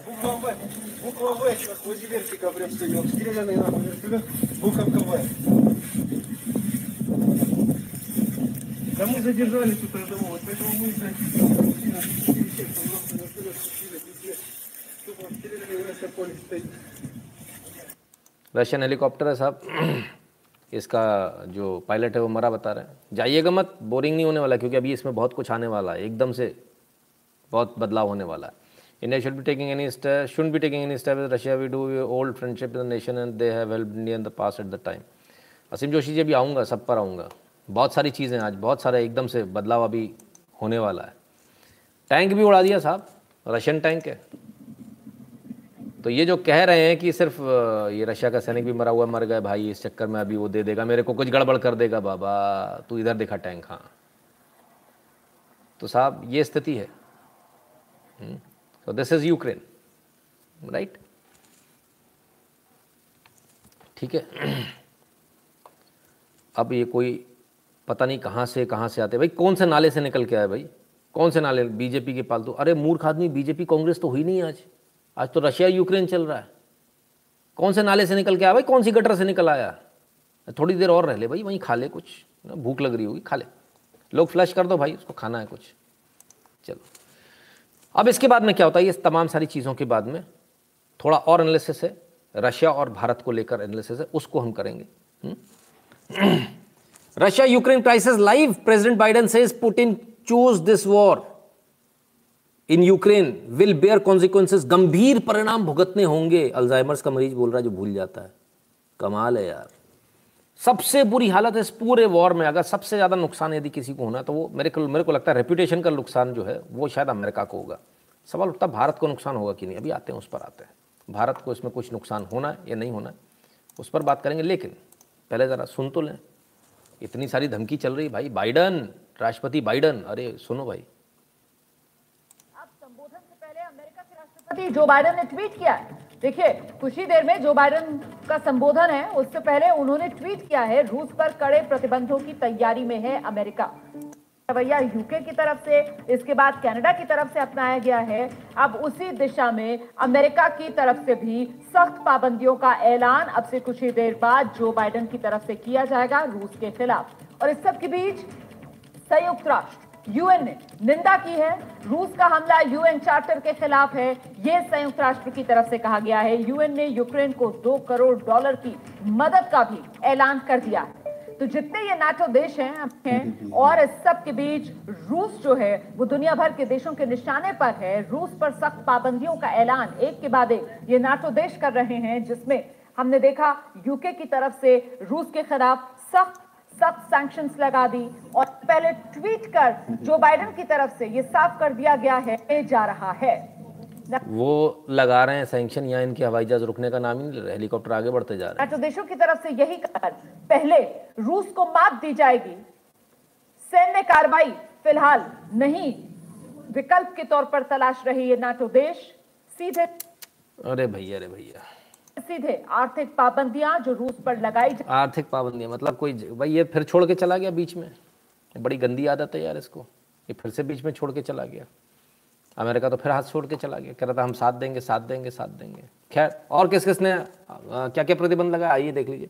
कनाडा ने 58 रूसी व्यक्तियों और संस्थाओं पर प्रतिबंध लगाया। कनाडा के प्रधानमंत्री जस्टिन ट्रूडो के हवाले से एएफपी को दी गई जानकारी। ठीक है साहब तो 58 कनाडा ने भी 58 उनके तमाम सारी एजेंसीज और उनके लोगों पर वो लगाया लेकिन भाई तेरे पास तो खुद तू इमरजेंसी लगा कर बैठा बेशरम आदमी तू कहाँ से बात कर रहा कल ही हमने ये वाली बात करी थी तो आज इनका जवाब आगे लगता है इन्होंने भी कल लाइव सुन लिया भाई Today, after careful consideration, we're ready to confirm that the situation is no longer an emergency. Therefore, the federal government will be ending the use of the Emergencies Act. Emergency खत्म हो गई भैया बधाई हो Canada से तो उनको पता था बोले गालियाँ पड़ेंगी चारों तरफ़ से तो उनको बेचारे को इमरजेंसी हटानी पड़ी तो आपको जो आप आंदोलन आंदोलन करने आप लोग कर सकते हो कनाडा में आप सबको बधाई हो मनीष मंजुल जी बहुत बहुत धन्यवाद Ram sir ji terrorism was under Russia almost two two hours ago, and Russia is far longer than Kiev. As I got to know, Russia is almost in center of Kiev. D G अभी आ रहा हूँ sir उसी पर अगला video उसी पर है World order will change with Russia Ukraine conflict. Russian dominance is obvious. US is becoming more and more unreliable. अरे यूएस की तो सर बहुत बुरी हालत हो गई यूएस तो पूरी अपना फेस ही लूज कर गया साहब ठीक है ना आइए अब क्या करें युद्ध नहीं कर पा रहे तो क्या करें सैन्य युद्ध नहीं कर पा रहे देखो रशिया और सॉरी अमेरिका और आ, जो चाइना है मैंने बताया ना ये फ़ोटो वाले लोग हैं ये ट्विटर वॉल वाले लोग हैं नैरेटिव के वॉर लड़ते हैं लोग। इनमें ताकत नहीं है लड़ने की इनमें युद्ध करने की ताकत नहीं है भाई। है ना? भारत बहुत छोटा देश है लेकिन मैं बड़े गर्व के साथ बोलता हूँ हमारे सैनिकों में इतनी ताकत है जो कम से कम हथियार कम से कम असला गोला बारूद में भी हमने कितनी जंगें जीती और आज तो हमारी स्थिति बहुत अच्छी है। चलिए breaking Biden has been presented with options for massive cyber attacks against Russia including disruption disrupting the internet across Russia, shutting off power and stopping trains in their tracks. ले भैया। क्या करेंगे? साइबर अटैक करेंगे। किसके ऊपर? Russia के ऊपर। अच्छा। उसने पलट के किया तो क्या होगा? क्योंकि दुनिया के सबसे ज़्यादा मशहूर हैकर तो रशियन हैकर्स ही हैं। छोटे छोटे बच्चे नौवीं, दसवीं के खतरनाक हैकर होते हैं वहाँ के। तब कहाँ जाओगे?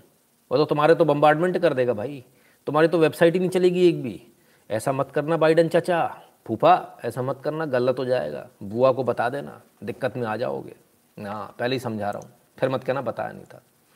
खैर, ये सब अपनी अपनी राम गाथा कर रहे हैं। हम ये करेंगे, वो करेंगे, हम ये लगाएँगे सेंक्शन लगाएँगे, वो लगाएँगे। आइए ज़रा देख लें। पुतिन भी तो कुछ कह रहे होंगे, इनकी सुन लें।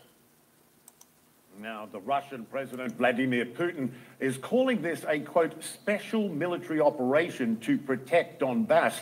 It is clearly bigger than that. Now, he made a surprise appearance on state television calling for the demilitarization of Ukraine. Demilitarization of Ukraine यानी यूक्रेन के पास उसकी सेना नहीं रहेगी ठीक है ये रशिया का कहना है क्योंकि बार बार दिक्कत आ रही है तो बार बार दिक्कत तो नहीं चाहते आगे सुने blaming the government in Kiev for bloodshed, but said Russian forces are not planning an occupation.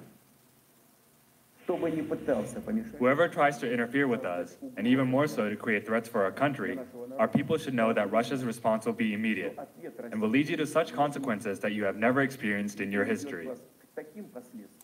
interfere with us, and even more so to whoever tries to interfere with us, and even more so to create threats for our country, our people should know that Russia's response will be immediate and will lead you to such consequences that you have never experienced in your history.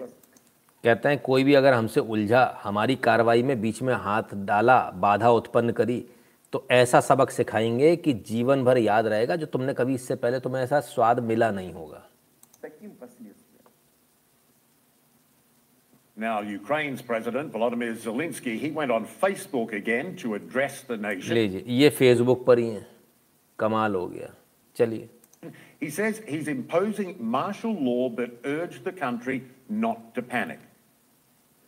Today, each of you चलिए साहब martial law उन्होंने भी लगा दिया वहाँ पर martial law लग चुका है ये सब कहानियाँ चल रही हैं बहरहाल ये उन लोगों का मैटर है तो रशिया कितना आगे पहुँच गया रशिया ने क्या कर लिया क्या नहीं कर लिया एक नज़र ज़रा इस पर डाल लेते हैं are they all jealous of Modi अरे महाराज, आ रहा हूँ, आ रहा हूँ। क्यों इतनी टेंशन लियो? की राजधानी कीव है, उससे महज उनतालीस किलोमीटर दूर इस वक्त रूस की सेना। दरअसल राजधानी कीव से उनतालीस किलोमीटर दूर यूक्रेन का जो हॉस्टमेल कस्बा है, वहाँ पर रूस की सेना पहुँच चुकी है। जो हॉस्टमेल कस्बा है, उसे रूस की सेना ने अपने कब्जे में ले लिया है। यूक्रेन के हॉस्टमेल पर भी रूस ने अपना परचम लहरा दिया है।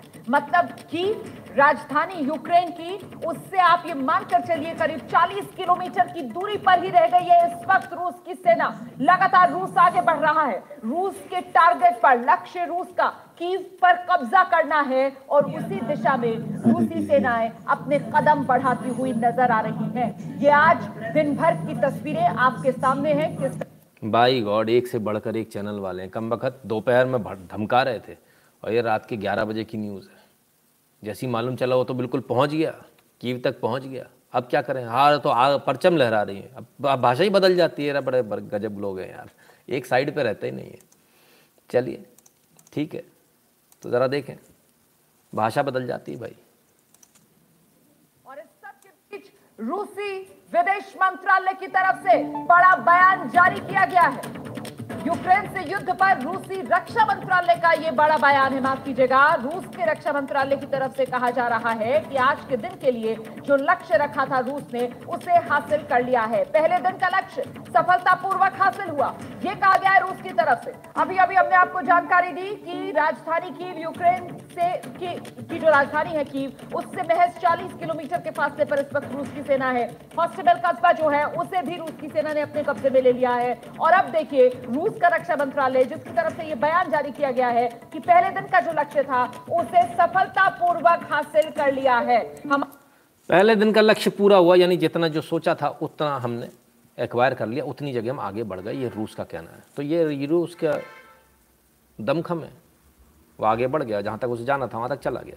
बहुत सारे लोग शुरुआती दौर में इस बात को बोल रहे थे कि हमला नहीं होगा, रूस हमला नहीं करेगा, और हमने कहा था, रूस हमला कर देगा। रूस रुकेगा नहीं, वो किसी की मानेगा नहीं। हम्म? तो रूस ने हमला कर दिया। रूस बहुत आगे पहुँच भी गया। और उसको कोई रोकने वाला भी नहीं है। और जी, कम्युनिस्टों ने लेनिन के नेतृत्व में 1970 में जार के विरुद्ध क्रांति कहीं का असर है जो रॉय जी ने दोनों बीच में रूस स्थापना की जी। ठीक है। अब क्या? तो ये तो हो रहा है। सोचिए, भारत कौन है? इतना बड़ा रूस, इतना बड़ा अमेरिका, इतना बड़ा चाइना, भारत का आता पता नहीं है। लेकिन आज आपको भारतीय होने पर गर्व की अनुभूति होगी कि जिस यूक्रेन को अमेरिका का पूरा साथ मिला हुआ है, वो यूक्रेन अमेरिका से नहीं कह रहा, मदद करो। वो यूक्रेन भारत से कह रहा है। मोदी बड़े नेता, मदद करें। यूक्रेन के राजदूत ने दिया महाभारत और चाणक्य का वास्ता। इस न्यूज़ को सुनने के बाद आनंद आया? एक बार और पढ़ देता हूँ। मोदी बड़े नेता, मदद करें। यूक्रेन के राजदूत ने दिया महाभारत और चाणक्य का वास्ता। ये आपके देश की दमखम है। लोग बोलते ना, क्या हो गया 2014 से लेके अब तक? ये हो गया। वो भाई गटर से जो निकल के आता वो भाई, आजा भाई, आजा, तेरे लिए न्यूज़ आई है। हम नहीं कह रहे, भाई, ये देश, हमारे देश का नहीं बोल रहा। ये यूक्रेन कह रहा है। यूक्रेन कह रहा, हमारी मदद करो और मोदी चाहे तो इस युद्ध को रुकवा देगा। इतनी ताकत है एक आदमी में, एक आदमी में इतनी ताकत है, वो युद्ध को रुकवा देगा। कभी सोचा था ऐसा?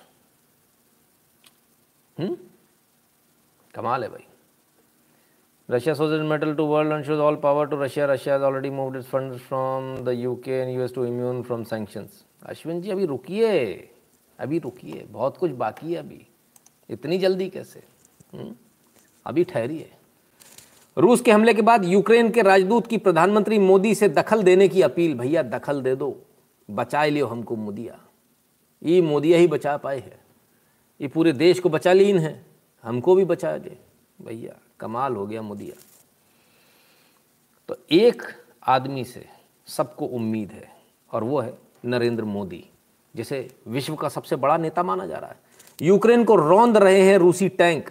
पीएम मोदी से लगाई मदद की गुहार? कहता भाई यूक्रेन को रौंद रहे हैं इनके टैंक। आप हमें बचा लो। मोदी से मदद की गुहार यूक्रेन ने लगाई है। देख लें बहुत सारे लोग बोलेंगे पता नहीं कैसे कैसे। हाँ हाँ हाँ।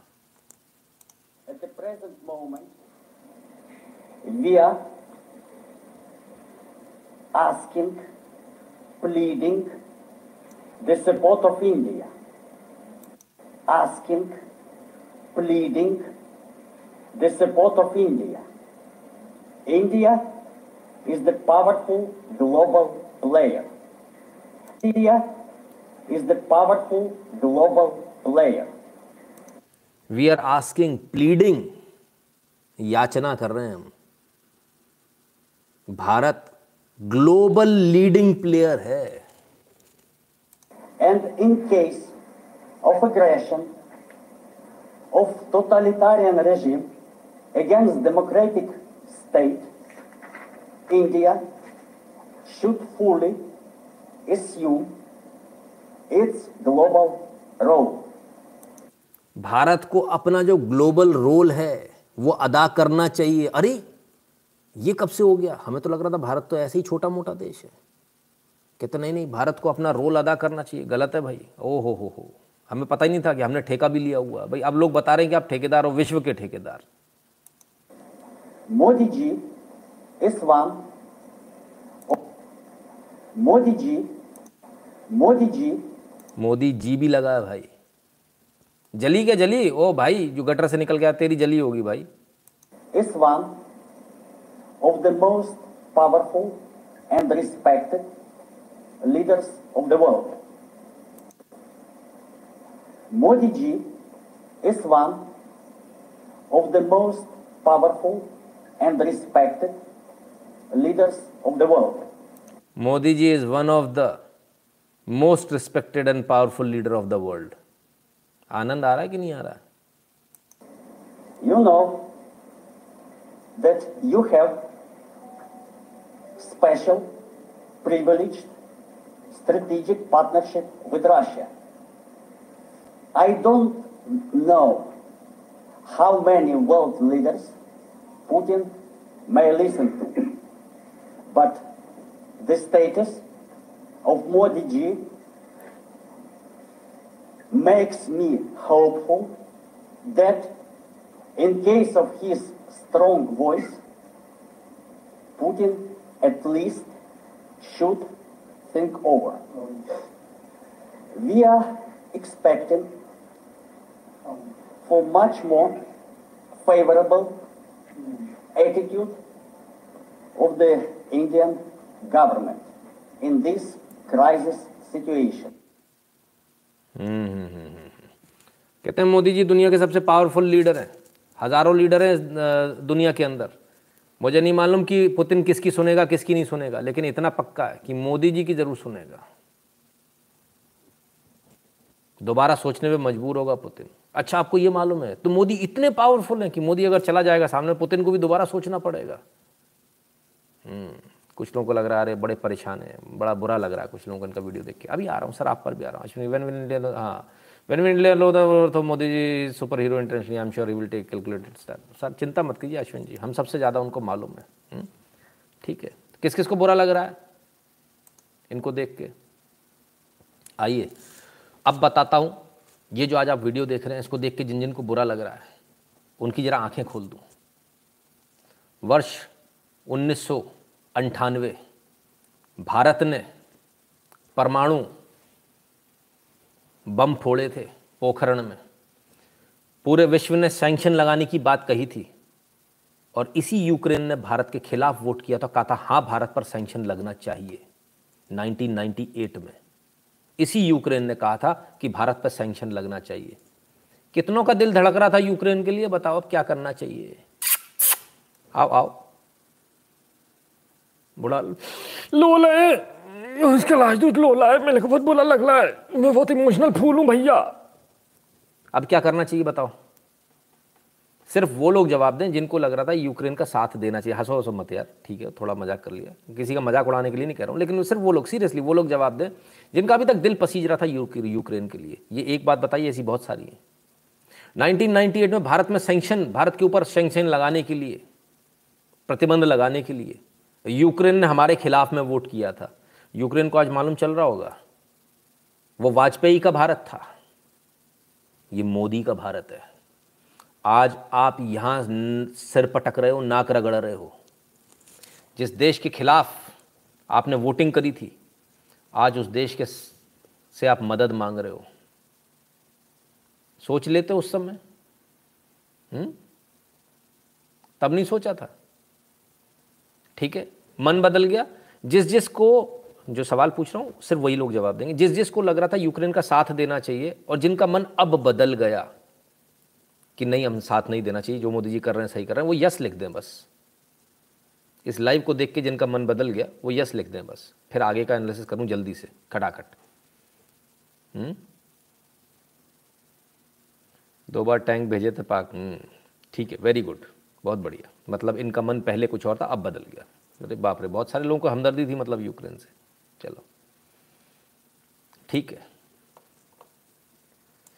चलिए साहब अब अरदास करी है। ये कहा है कि भाई, हमको जो है बचा लो। वर्ल्ड लीडर हो तो वर्ल्ड लीडर है तो आपके ऊपर ज़िम्मेदारी भी होती है। आप किसी को ऐसे ही नहीं कर सकते कि नहीं, तुमने हमारे साथ ऐसा किया था, इसलिए हम तुम्हारे साथ ऐसा करेंगे, ऐसा नहीं होता, है ना? सर ये India is war spice is Ukraine supplies weapon to P K Y they are asking for help now Ashwin ji बिल्कुल। आइए तो जब आपने कहा ये तो प्रधानमंत्री नरेंद्र मोदी ने रूसी राष्ट्रपति व्लादिमीर पुतिन से बात की। राष्ट्रपति पुतिन ने यूक्रेन के संबंध में पीएम को जानकारी दी। सुपर पावर है दुनिया की। आपके देश के प्रधानमंत्री को जानकारी दे रहा है, मालिक, ये ये कर लिया, ये ये करना बाकी है। भारत रूस के लंबे समय से चले आ रहे विश्वास को दोहराते हुए पीएम ने रूस और नाटो के बीच मतभेद को केवल बातचीत के द्वारा ही सुलझाया जा सकता है, ऐसा कहा पीएमओ ने। ठीक है, मज़ा आ रहा है कि नहीं आ रहा? Ever Modi ji will solve issue world will take credit भूल जाइए अमरिंदर सिंह जी। गए जमाने। ठीक है ना? गए जमाने। और क्या हुआ? मोदी जी को बता रहे हैं कि हम ये ये कर रहे हैं। हम्म? प्रधानमंत्री मोदी ने हिंसा को तत्काल बंद करने की अपील की और राजनयिक वार्ता के रास्ते पर लौटने के लिए सभी पक्षों से ठोस प्रयास करने का आह्वान किया। ठीक है? बोलते भैया युद्ध उद्ध बंद करो यार। हुँ? आपस में बात हो गई होगी। युद्ध बंद कर दो। बहुत सारे लोग अभी कुछ कह रहे थे। क्या कह रहे थे? कुछ रशिया के खिलाफ में किसी ने कहा था कि रशिया, भारत के खिलाफ में कुछ करना चाहता है या मतलब मोदी को हटाना चाहता है या मोदी से नहीं बनती है, मोदी को नीचे दिखाना है? कुछ ऐसा कमेंट था, मैं भूल गया उसको। मैंने कहा था, मैं आता हूँ उस बात पर। तो अब उस कमेंट का जवाब देने का समय आ गया है। रशिया की तैयारी पिछले एक डेढ़ साल से थी कि वो यूक्रेन पर हमला कर देगा। अब एक याद दिलाता हूँ आपको, एक छोटी सी अल्प मुलाकात, सिर्फ़ छः सात घंटे के लिए भारत आए थे व्लादिमीर पुतिन। क्या बात हुई थी किसी को नहीं मालूम। चुपचाप आए, कुछ बातचीत करी मोदी जी से, गले मिले और चले गए। हम्म? ऐसी कुछ हुआ था ना? आपको तब समझ में नहीं आया था? तो भाई, अगर उसको मोदी का बुरा करना होता या भारत का बुरा करना होता या भारत को नीचा दिखाना होता तो आज वो भारत को बता नहीं रहा होता। कि मैंने क्या क्या करना है, मैं क्या क्या कर रहा हूँ। जानकारी नहीं देता कहता shut off shut up mind your own business मैं तुम्हारे साथ और ना मोदी जी फ़ोन लगाते और ना वो कहते कि हम फ़ोन पर आएँगे। फ़ोन लगाना, फ़ोन पर बात करना, फ़ोन पर आना, फ़ोन पर बात करना, जानकारी देना कि हम क्या कर रहे हैं। मोदी जी का कहना कि इसको तुरंत बंद किया जाए। ये ऐसा तो नहीं कि प्रेस रिलीज़ यहाँ आ रही है तो बताया नहीं गया होगा। रशिया को बताया गया होगा कि हम इसकी ये ये प्रेस रिलीज़, ये ये लिख कर देने वाले हैं बाहर। ऐसा नहीं होता कि आप आके कुछ भी बोल दोगे, अंदर जो बात हुई कल से कोई बात नहीं करेगा आपसे फ़ोन पर। हुँ? तो ये जानकारी दी गई होगी रशिया को। रशिया ने भी आपको जानकारी दी है, ये भी लिखा गया होगा कि हम ये लिख रहे हैं कि आपने हमको जानकारी दी है। उसको कोई दिक्कत नहीं है आपसे। क्लियर है? चलिए। और ये मत समझ लीजिएगा, मैंने आपसे क्या बोला? यहाँ कोई किसी का सगा नहीं है। पिछले लाइव में बोला ना, अभी फिर से उसी को दोहरा देता हूँ। यहाँ कोई किसी का सगा नहीं है। ठीक है, इसको याद रखिएगा। चलिए, आगे बढ़ते हैं। प्रधानमंत्री मोदी ने यूक्रेन में भारतीय नागरिकों, विशेष रूप से छात्रों की सुरक्षा के बारे में, भारत की चिंताओं के बारे में, रूसी राष्ट्रपति पुतिन को भी अवगत कराया और बताया कि भारत उनके सुरक्षित निकास और भारत लौटने की सर्वोच्च प्राथमिकता देता है। ये वो स्टेटमेंट है जो बताता है आपका देश कितना बड़ा देश है, कितना कद्दावर, कितना दमदार देश है। जब आपको अपने नागरिकों की चिंता होती है, तब। ठीक है? आइए। प्रधानमंत्री मोदी और राष्ट्रपति पुतिन ने सहमति व्यक्त की है कि उनके अधिकारी और राजनयिक दल सामायिक हितों के मुद्दे पर नियमित संपर्क बनाए रखेंगे।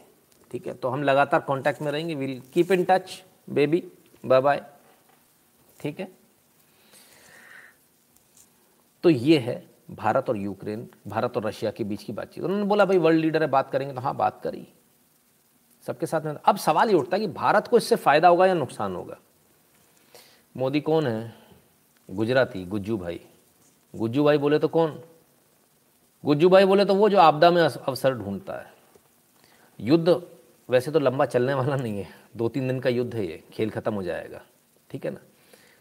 और अगर चलता भी है सैंक्शन लगते हैं, चाहे इस पे लगते हैं, चाहे उस पे लगते हैं, कुछ भी होता है, दोनों तरफ़ से मोदी जो है, Modi is a very hard bargainer mind it and mark my words Modi is a very hard bargainer और जब हार्ड बार्गेनर होता ना सर मैं भी हार्ड बार्गेनर में से एक हूँ। और जब हार्ड बार्गेनर होता ना तो वो ना इधर देखता, ना उधर देखता। वो जमाने चलेगा कटोरे वाले। हे मालिक, तुम बोलो तो उस पर सेंक्शन लगा दी, कुछ सामान खरीद लूँ। गए जमाने। पलट गया भाई भारत का हिसाब किताब। अब भारत क्या बोलेगा? तुमने सेंक्शन लगाया है, रशिया मेरे को एस फाइव हंड्रेड दे रहा है। क्या करने का बताओ? एस फाइव हंड्रेड के साथ और भी मेरे को हथियार लेने के अभी क्या करूँ? तो मेरे को कितना फ़ायदा देगो तो मैं सोचूं कि मेरे को उससे कितना कम सामान लेना है। और इधर रशिया से क्या बोलेंगे? वो देखो भैया, पूरी दुनिया ने तुम्हारे ऊपर सेंक्शन लगा सेंक्शन लग गए तो पैसा की ज़रूरत पड़ेगी ना, कहाँ से आएगा? पूरी दुनिया ने तुम्हारे ऊपर सेंक्शन लगा दिए मैं तुमसे माल खरीद तो सकता हूँ, लेकिन यार इतना पैसा नहीं दे पाऊँगा यार। एक तो वैसी दुनिया भर की इतनी झंझट हो रही है, माल खरीदूँगा तो उसमें नुकसान होगा, दुनिया भर के मेरे ऊपर भी सेंक्शन लग जाएँगे तो मेरा भी नुकसान हो जाएगा। भाई देखो, कुछ हिसाब किताब मिलाओ दोनों तरफ़ बार्गेन होने वाली है, भारत की तरफ़ से इसको लिख लेना आज डायरी में। आने वाला समय बता देगा। दोनों तरफ़ से बार्गेन होगी। भारत दोनों तरफ़ से बार्गेन करेगा। इधर वालों से भी और उधर वालों से भी। दोनों की लंका लगाएगा। पिछली बार हमने सिर्फ़ पेट्रोल रुपयों में खरीदा था। आने वाला समय हम सैन्य सामान से लेकर टेक्नोलॉजी भी रुपयों में ही खरीदेंगे। और हमको रुपयों में पेट्रोल सबसे पहले किसने दिया था मालूम है? रशिया ने दिया था। जब ये मोदी सरकार आई थी ना चौदह में, आते ही तुरंत सबसे पहला काम हमने ये किया था। ठीक है? तो आपके रुपए की जो करेंसी को जो मान्यता अगर किसी ने दी ना सही मायने में तो रशिया ने दी है। आने वाले समय में भी रशिया के साथ काम करेंगे लेकिन रुपयों में करेंगे अपनी कंडीशन पे करेंगे। है ना? ठीक है अच्छा लग रहा है? रशिया ने यूक्रेन को बहुत समझाया नहीं भाई नाटो से दूरी बनाकर रखो वो अपने घमन में था अपने देश की नाटो सुरक्षा के लिए रशिया को मजबूर ऐसा करना पड़ा। मैंने अकॉर्डिंग सही किया सरिया रशिया ने। हम्म, ज्योति जी बिल्कुल ठीक बात है। India is playing very well. UK, USA, UK, and other country will know the power of India in future no one will ever mess with that uh, with that statement from Ukraine. बिल्कुल मुनीश जी तो समझ में आ रहा? सही है? ठीक है? Clear है? रुपए में लो आरती जी को पता ही नहीं है। हम्म, ठीक है? तो भारत को कोई फ़र्क नहीं पड़ने वाला। इधर से उधर से दोनों तरफ़ से भारत हार्ड बार्गेन करने वाला है। बेहतरीन हथियार लेगा टेक्नोलॉजी के साथ लेगा। ठीक है ना? और जो हमको टेक्नोलॉजिकल एडवांसमेंट चाहिए होगा वो भी हम लेंगे। ठीक है ना? और सब कुछ करेंगे। और यूक्रेन से भी फ़ायदा लेंगे, उसको भी नहीं छोड़ेंगे। उधर से फ़ायदा हो रहा है, उधर से भी लेंगे। जो हमको जहाँ से फ़ायदा हो रहा होगा, हम वहाँ से लेंगे। ठीक है? क्लियर है? यहाँ कोई किसी का नहीं है। भारत को अपनी बिसात खुद बिछानी है और उस पर अपनी शतरंज की चालें खुद चलनी, अपने मोहरे खुद सेट करने और वो हमने करना शुरू कर दिया। वो ज़माना चला गया, बॉस। भारत बदल गया। आज आपको ये महसूस हो रहा या नहीं हो रहा? बस इतना बता दो कि भारत बदल गया है। हुँ? हम्म? आज आपको ये महसूस हो रहा है कि भारत बदल गया आज आपको महसूस हो रहा है, अपने देश की ताकत आज आपको महसूस हो रही है। पूरी दुनिया लगी हुई, नेटो बैठा हुआ एक तरफ़। हम सैंक्शन लगाएँगे, भारत आराम से फ़ोन पे बात कर रहे हैं। हाँ और भाई, पुतिन भाई, क्या चल रहा है? न समोसे खाओ, न खाकरो, न वाफड़ो वाफ वो क्या क्या क्या घमंड भेजूँ, ढोकला? खाओगे? हम्म? तो ये ताकत है साहब। बाइडन की हिम्मत नहीं हुई पुतिन से बात करने की। पूरे विश्व के अंदर अगर किसी ने बात करी तो वो मोदी ने करी। अब सवाल उठता है कि मोदी ने करी तो भाई, वो एक और है। सर, क्या होता है? ठेला लगता है ना जब? तो आसपास कुत्ते भी जमा हो जाते हैं, झूठन चाट लेंगे। तो पाकिस्तान के प्रधानमंत्री इसीलिए गए वहाँ। इमरान खान साहब की औकात इससे ज़्यादा नहीं है। वो झूठन झूठन चाटने गए कि भारत कुछ ऐसा फैसला ले ले, कुछ ऐसा स्टेटमेंट दे दे। अगर भारत और इनके बीच में कुछ गड़बड़ हो गई ना तो मैं धीरे से घुस जाऊँगा कि, मालिक, मैं हूँ ना, मैं अपनी तशरीफ़ लाया हूँ, तोहफा कबूल करो। लेकिन यार मैंने सुना है कि रशिया ने थुक कर मना कर दिया है लाद देकर कि नहीं वी डोंट वांट इट छी, बहुत गंदी है। तुम्हारी स्कीम जो Modi team cash in situation absolutely sir situation का तो फ़ायदा उठाना हमको आना ही चाहिए। तो ये भारत का दमखम है, ये भारत में और अमेरिका उसमें फ़र्क। देखिए, अब दोनों का फ़र्क देखिए। पाकिस्तान का प्रधानमंत्री वहाँ आज गया है, जब उसे सिचुएशन दिख रही है कि लाओ, हम तुम्हारी कुछ मदद करें हमारे अरे भिखारी, तुम क्या मदद करोगे? रशिया हमला करने से छह महीने पहले भारत में आता है। मालिक मेरे को हमला करना है, यार, तेरा सपोर्ट चाहिए बॉस दोनों में फ़र्क समझ में आ गया? उनसे मत, यार देखो, ये ड्राइवरों की बात मत करो, जब मालिकों की बात हो रही तो। है ना? छोड़ दो, इनको साइड में करो। ठीक है? क्लियर है? तो साहब, ये स्थिति है। किसी ने लिखा फुलिश मूव बाय रशिया उससे हमें क्या मतलब है? हमको अपने देश से मतलब है या रशिया से मतलब है? हमारे साथ प्रॉब्लम मालूम क्या है? हम लोग पूरी दुनिया, पहली बात तो हम लोग को दुनिया में उंगली करनी नहीं आती। हमको वर्ल्ड नरेटिव ड्राइव करना नहीं आता, हमको वर्ल्ड की न्यूज़ पढ़नी नहीं आती, हमको वर्ल्ड की न्यूज़ समझनी नहीं आती। दूसरी बात, हमको ये भी समझ में नहीं आता कि हम उसको खेलना कैसे उसको। वो जो बॉल आ रही ना वर्ल्ड न्यूज़ के नाम की, उसको खेलना कैसे? हमें क्या मतलब है रशिया क्या कर रहा है? हमारे देश का फ़ायदा किसमें है? भारत का फ़ायदा सिर्फ़ इसी में है कि पूरी दुनिया लड़े और भारत ना लड़े। और अगर जब पूरी दुनिया शांत रहेगी तो भारत का युद्ध होगा। इसको याद रखिएगा। तब या तो वो चाइना से लड़ रहा होगा या पाकिस्तान से लड़ रहा होगा, क्योंकि पूरी दुनिया फिर आपका युद्ध कराएगी। तो हमारे लिए बहुत अच्छा है कि पूरी दुनिया लड़ती रहे। जैसे मैं आपको एक छोटी सी बात बताता हूँ। पिछली बार भी सैंक्शन लगे थे रशिया पर। पलट कर रशिया ने क्या सैंक्शन लगाए थे, मालूम है? पलट कर रशिया ने ये सैंक्शन लगाए थे कि बोले, ऐसी की तैसी तुम हम पर सैंक्शन लगा रहे हो। हमने तुम्हारे, उसके से जो फ़ूड सप्लाईज आती थी अमेरिका से और यूरोप से, सारी बंद कर दी धमाक से। और तब हम उल्लू की तरह बैठे थे। तब हमको तुरंत वो फ़ूड सप्लाई का फ़ायदा उठाना चाहिए था। वो सप्लाई चेन की हमको लिस्ट बनाकर तैयार रखनी चाहिए थी कि कौन कौन सी फ़ूड सप्लाई वहाँ उसने बंद करी है। अगले दिन से वहाँ हवाई जहाज़ से उतार देना चाहिए था। भाई, फ़ायदा नुकसान बात की बात है कि तू तो ये फ़ूड सप्लाई तेरी दिक्कत नहीं आनी चाहिए, तेरे को पकड़। दुनिया सैंक्शन लगाएगी रशिया पर तो आपके लिए मार्केट खुलेगा रशिया का। दिमाग से काम लो। अपना फ़ायदा देखो और आगे बढ़ो। रशिया ये कर रहा है, फलाना वो कर रहा है, भाड़ में जाने दो ना। जब सारी सुपर पावर खत्म होंगी तभी तो भारत सुपर पावर बनेगा। ऐसे कैसे बन जाएगा? लड़ने जाओगे क्या सारी सुपर पावर से कि मैं बड़ा हूँ? तो इसलिए इनको लड़ते रहना तो हमारे लिए बहुत अच्छा है। ये दुनिया को लड़ते रहना तो हमें नहीं लड़ना है। और ये थोड़े दिनों में अभी क्या होगा? अभी क्या होगा? क्यों बता रहा हूँ मैं ऐसा? बस भारत के गद्दारों से थोड़ा सा बचना पड़ेगा हमको, है ना? अभी क्या होगा इसमें? पहले उसको ले लेता हूँ। हम्म? आइए। जब ये सारी झगड़ा चल रहा है ना, तब देखिए। कुछ फ़ायदा उठाने वाले लोग भी Taiwan reports nine Chinese aircraft in इस एयर डिफेंस जोन। लो भैया, चाइना ने भी मौका देख के चौका मारने की कोशिश कर रहा है। तो चाइना क्या कर रहा है? बोले कि भैया, मैं भी ताइवान पे कब्जा कर लूँ। अब या तो अमेरिका रशिया से लड़ेगा या ताइवान को बचाएगा। देखो, ना रशिया, ना अमेरिका रशिया से लड़ने वाला है, ना ताइवान को बचाने वाला है। अमेरिका कुछ नहीं करने वाला, अमेरिका बैठ के अपनी ढपली बजाएगा, बोले, भाड़ में गई दुनियादारी। Let Russia take Ukraine we take P okay ये, यही एक, एकमात्र तरीका है।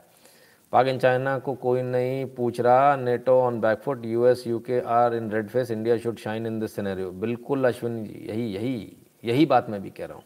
ठीक है ना? तो हमको अपना फ़ायदा देखना बॉस हमें दुनिया से कोई मतलब नहीं, कौन क्या कर रहा है। हमें कोई मतलब नहीं है।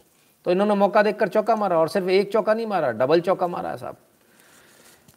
China moving disabled satellite to another orbit in a new threat air chief जो डिसेबल्ड सैटेलाइट है, उसको दूसरी ऑर्बिट में धकेलने का, दूसरी ऑर्बिट में धकेलने का इन्होंने डेमोन्स्ट्रेशन कर दिया कर दिया, करके दिखा दिया। इससे पहले ये सिर्फ़ अमेरिका कर पाया था। अब भारत के लिए भी एक चैलेंज हो गया। भारत को भी ये करना पड़ेगा। भारत के लिए बहुत बड़ा चैलेंज हो गया कि इसने कर दिया तो हमको भी करना पड़ेगा। अब मतलब फिर से वही एक नया युद्ध शुरू होगा। कौन सा आकाश गंगा वाला? कि वहाँ पर जाओ भैया, है ना? तो साहब स्पेस का ये झगड़ा शुरू होगा खैर, मैंने आपको बताया, भारत को इससे कोई फ़र्क नहीं पड़ने वाला। भारत अपने रास्ते पर चलेगा और भारत बहुत आगे जाने वाला है। इसको आप लिख लीजिए, ठीक है? अब आते हैं दूसरी बात पर। लेकिन भारत को बदनाम करने वाले कुछ लोग हैं।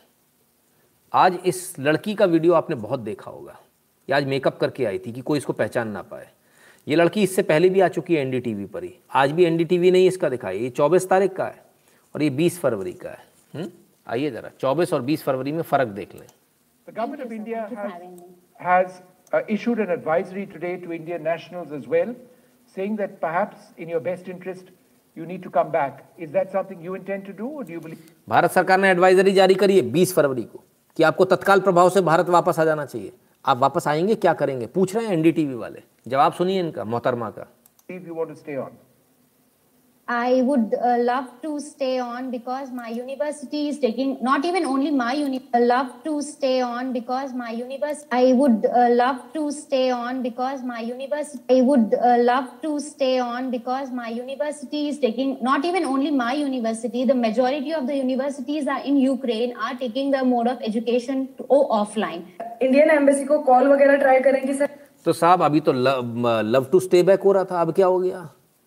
अब इंडियन एम्बेसी को गाली दी जा रही है आइए। हम यहाँ पे स्टक हो गए हैं। हम लोग को आगे आगे बताएँ कि हम लोग कैसे क्या हम टर्नोपिल तक जाएँ या फिर हमें आगे कहाँ जाना चाहिए? उन लोगों का इसके लिए कोई भी रेस्पॉन्स नहीं है। वो लोग कुछ भी आंसर नहीं कर रहे हैं। यूनिवर्सिटी कह रही है कि तुम लोगों को पैनिक होने की ज़रूरत नहीं है तुम लोग बस क्लास आओ। उन लोग को हमारी लाइफ की कोई भी वैल्यू तीन तीन एडवाइजरी जब भारत ने जारी करी थी तब समझ में नहीं आ रहा था मैडम। ये मेकअप और लिपस्टिक लगाने के बाद में समझ में आया? पढ़ने गई हो? क्या करने गई हो भाई? नेतागिरी करने गई हो क्या? हम्म? फ्री में आने के चक्कर में थे एब्सोल्युटली तीन तीन एडवाइजरी जारी की गई। एक लाख बीस हज़ार रुपये पहुँच गया था टिकट सरकार ने एयरलाइन से बात करके कम कराया। पचास हज़ार तक लेकर आए। कम कराया।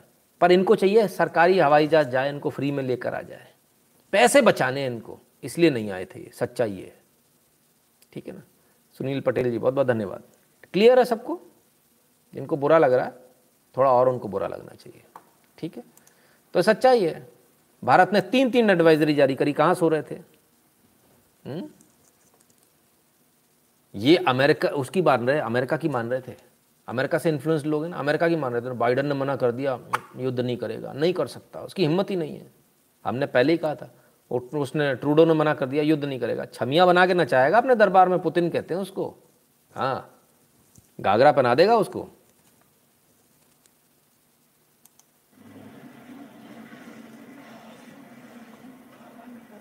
आप देख सकते हैं माइनस वन डिग्री सेल्सियस है।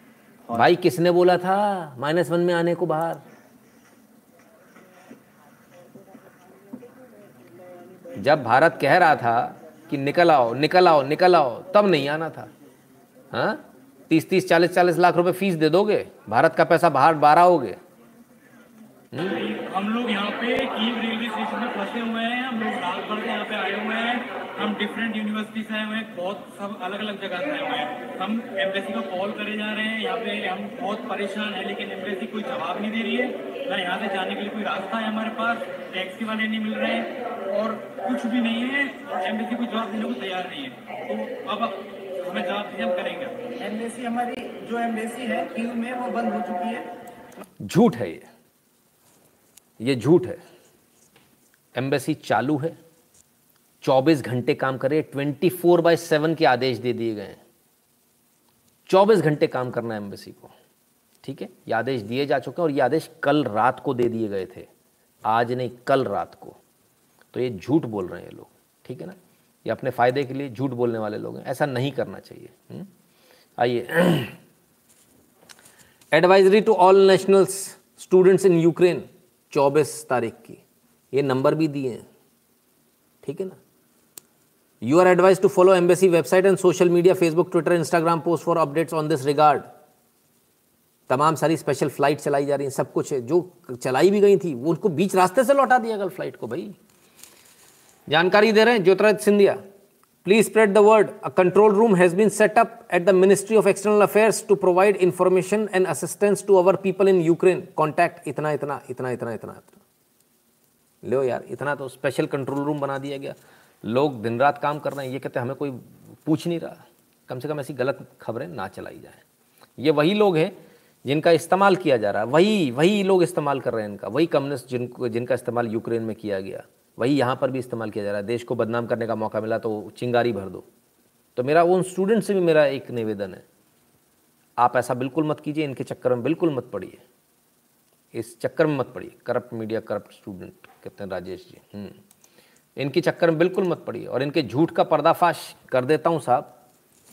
ये देखिए, जब पूरी फ्लाइट्स भाग रही हैं, पूरी फ्लाइट्स भाग रही हैं, एक प्लेन है जो जा रहा है उल्टा। एक प्लेन है। किसका प्लेन है? प्लेन फाइंडर हम्म? आइए देखें जरा। एक प्लेन कौन है एविएशन डेली लिखते हैं any one call Indian air captain and tell him there is war in Ukraine Ukraine जाने वाला एक प्लेन है पूरे विश्व में। और ये हम नहीं कह रहे साहब। ये कोई विदेशी आदमी बोल रहा है कि कोई फ़ोन करके उसको बताओ भाई कॉल करो इसको, उसको बताओ कि वहाँ पे युद्ध चल रहा है, कहाँ जा रहा है मरने। वापस आ जा, वापस आ जा। कल भी हमारी फ़्लाइट को बीच रास्ते में से लौटा दिया गया था। जब फ़्लाइट को कोई भी इंटरनेशनल एयर स्पेस जगह नहीं देगा, जब जो यूरोपी, जो यूरोपियन संघ, जो यूरो ईयू कह रहा, हम यूक्रेन के साथ हैं। वो यूक्रेन हवाई जहाज़ जाने नहीं दे रहा। कमाल की बात है, जाने तो दो यार। हमारी मर्ज़ी, हमारा हवाई जहाज़ हम ले जाने तो दो, हम ले आएँगे अपने बच्चों को। लेकिन नहीं साहब, नहीं जाने देंगे। Communist of the future those kids shame on them Munish ji, वो तो वैसे भी, जो देश से बाहर जाके भाई यहाँ पे एडमिशन मिला नहीं, क्योंकि अच्छे नंबर आए नहीं तो माँ बाप के पैसे फूकने चले गए। ठीक है ना? और अब वहाँ जाके बोलते पैसे नहीं हमारे पास। इतनी फ़ीस देने को पैसा था, पैसे नहीं है। चलो खैर। ठीक है। तो ये स्थिति है साहब तो ये झूठ बेनकाब हो गया हमारी तरफ़ से नहीं हमने तो आपको एविएशन डेली की तरफ़ से बता दिया भाई हुँ? हम्म? और ये सऊदी अरेबिया का, सऊदी अरेबिया से ये हैंडल चलता है साहब हम्म? हमारे यहाँ से नहीं चलता है ठीक है तो लाहौर पे बिल्ला कूदत हो गया, अच्छी तरह से हो गया हम्म? खैर, इतनी सारी बातें, इन सब बातों में एक चीज़ और देखिए ज़रा, और वो क्या पंचांग, लगभग 26 फरवरी 2022 ईस्वी के बाद 7 अप्रैल सन 2022 ईस्वी तक शनि, मंगल का मकर राशि में योग यूरोपियन देशों की नीति, विश्वव्यापी अशांति, किंवा अघोषित युद्ध का वातावरण बना सकती है। देखो साहब, कितना पहले बता दिया। बाई गॉड की कसम। हम्म? कब बता दिया? पंचांग छपा कब होगा यार? सालों पहले, हैं? तभी बता दिया।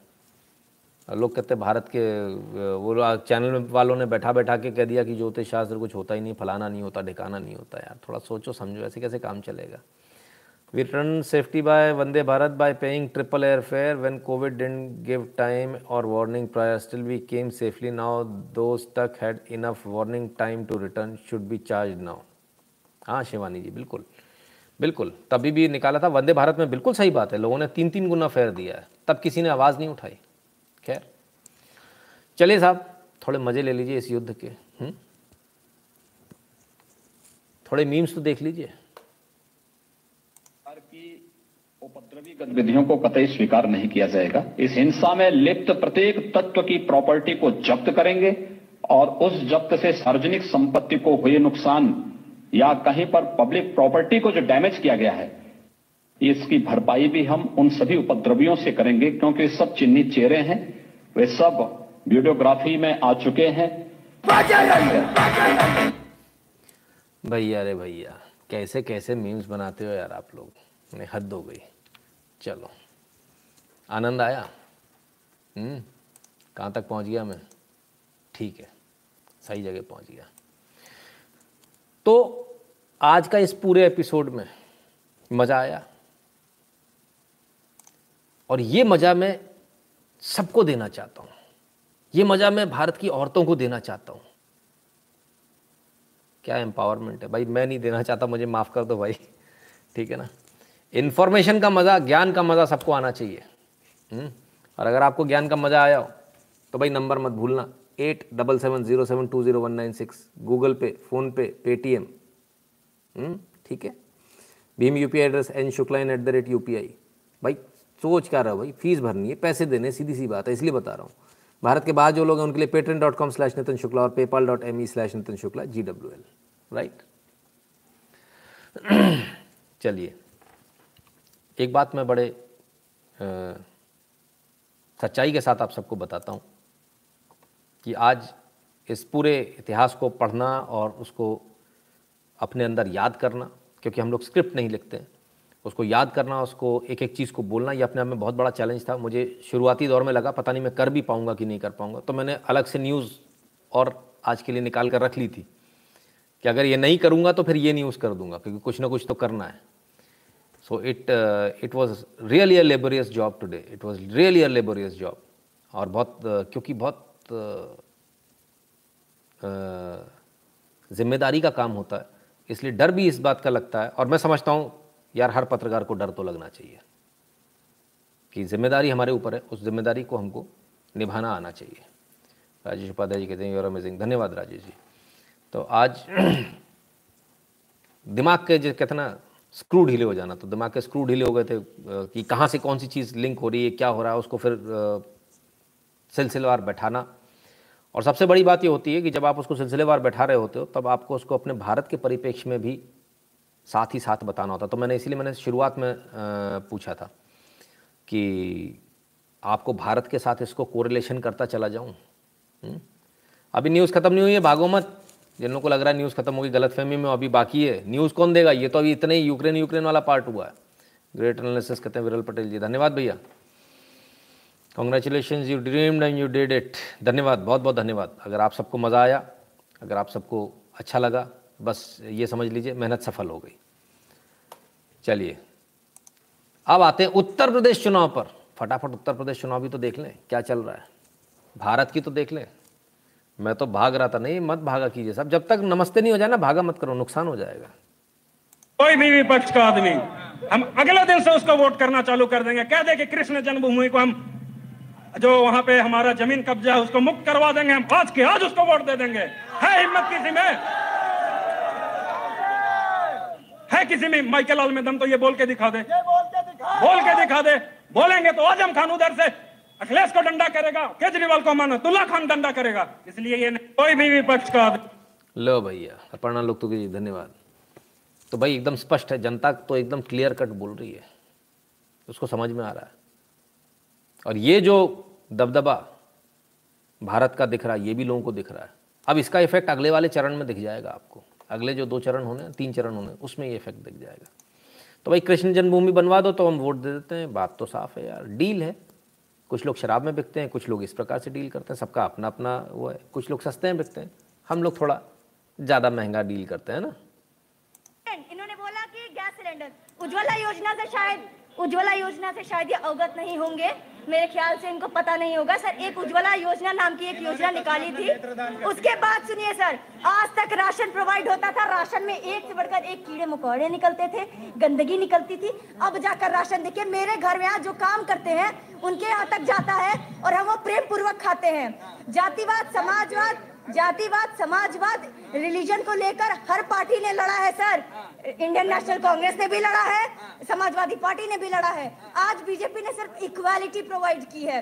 और अगर इक्वालिटी इनको हजम नहीं हो रही है क्योंकि इनको इक्वालिटी नहीं चाहिए? सुनील वर्मा जी धन्यवाद. ये इक्वालिटी नहीं बर्दाश्त कर पाएँगे. सीए एनआरसी एक्ट आया. सर सीएनआरसी एक्ट आया। चीज़ें आई। रिलीजन के नाम पर बोला गया, हिंदुओं की मृत्यु हुई। किसी मुस्लिम भाई ने, मुस्लिम बहन ने साथ दिया। एक हिंदू भाई की मृत्यु हो रही है। एक हिंदू बहन की मृत्यु हो रही है। तो क्या हमारे मुस्लिम भाइयों की ज़िम्मेदारी नहीं बनती कि हमारा साथ दे? हमारे इंडिया में ये मुस्लिम मुस्लिम इस्लाम सिखिज्म क्यों हो रहा है, सर। ये लोग पैदा कर रहे हैं। जानबूझ का, ये पॉलिटिकल पार्टी लोगों को मैनिपुलेट करके पैदा करे। अगर ये सिर्फ़ ह्यूमैनिटी रखे, इस्लाम, सिखिज्म, हिंदुज्म क्रिश्चियनिटी हटाकर सिर्फ़ ह्यूमैनिटी चले, जो भाजपा प्रोड्यूस जो भाजपा निकाल रही है, भाजपा सामने रख रही है तो देश में नहीं हो गए दंगे। ये ह्यूमैनिटीज को भूल जा रहे हैं। इनकी इंसानियत इतनी मर चुकी है। बेटियों को सबसे पहले टारगेट किया जाता है। रेप तो इनके लिए हलवा है। आराम से करो। ये आँखों से बलात्कार करते ऐसे देखते हैं। आँखों के बलात्कार का न्याय नहीं होगा। हिजाब हिजाब हिजाब होता है सर। हिजाब की मैं बातें नहीं कर रही हूँ। हिजाब पर हम क्यों बोले? उनके धर्म का है। हम नहीं बोल रहे। लेकिन एक बात बताइए कितने पॉलिटिकल पार्टी है जिन पे अक्यूज नहीं है? रे आप बात सर अब मैं आपको एक चीज़ कह रहा आप सपा की लिस्ट निकालिए। एक से बढ़कर एक रेपिस्ट निकलेंगे जिनको अभी जेल में डाला गया। क्या उसके बारे में ये अंकल कुछ नहीं बोलेंगे? आ, लड़की की खूबसूरती सर लास्ट लाइन बोलूँगी कि लड़की की सुंदरता सबको बर्दाश्त होती है लड़की की स्वतंत्रता नहीं बर्दाश्त होती है। तो भैया बड़ा खतरनाक बोली जो भी थी। तो ये उत्तर प्रदेश का माहौल है। हम्म? ज़बरदस्त माहौल है। मोहन कहते हैं मैं fees for excellent analysis on Ukraine बहुत बहुत धन्यवाद। विवेक पटेल जी कहते good good job sir from Canada sir धन्यवाद। कंट्रीब्यूट कर दीजिएगा अगर पसंद आया। काम पसंद आया तो मेहनत का पैसा दे दीजिएगा है ना? अंकुर कौशिक जी कहते हैं मेरे सेक्टर में 20 मुस्लिम के फर्जी वोटर मिले। बीजेपी परिषद एमएलए कार्यकर्ता को बताए कुछ नहीं हुआ। दिसंबर से लगा था किसी ने नहीं सुना। साहिबाबाद का केस है। हम्म, बहुत सारे ऐसे केस मिलेंगे। अमरेंद्र सिंह जी धन्यवाद बहुत बहुत धन्यवाद। ठीक है। आइए, और सुने जरा। एक वीडियो और आया। है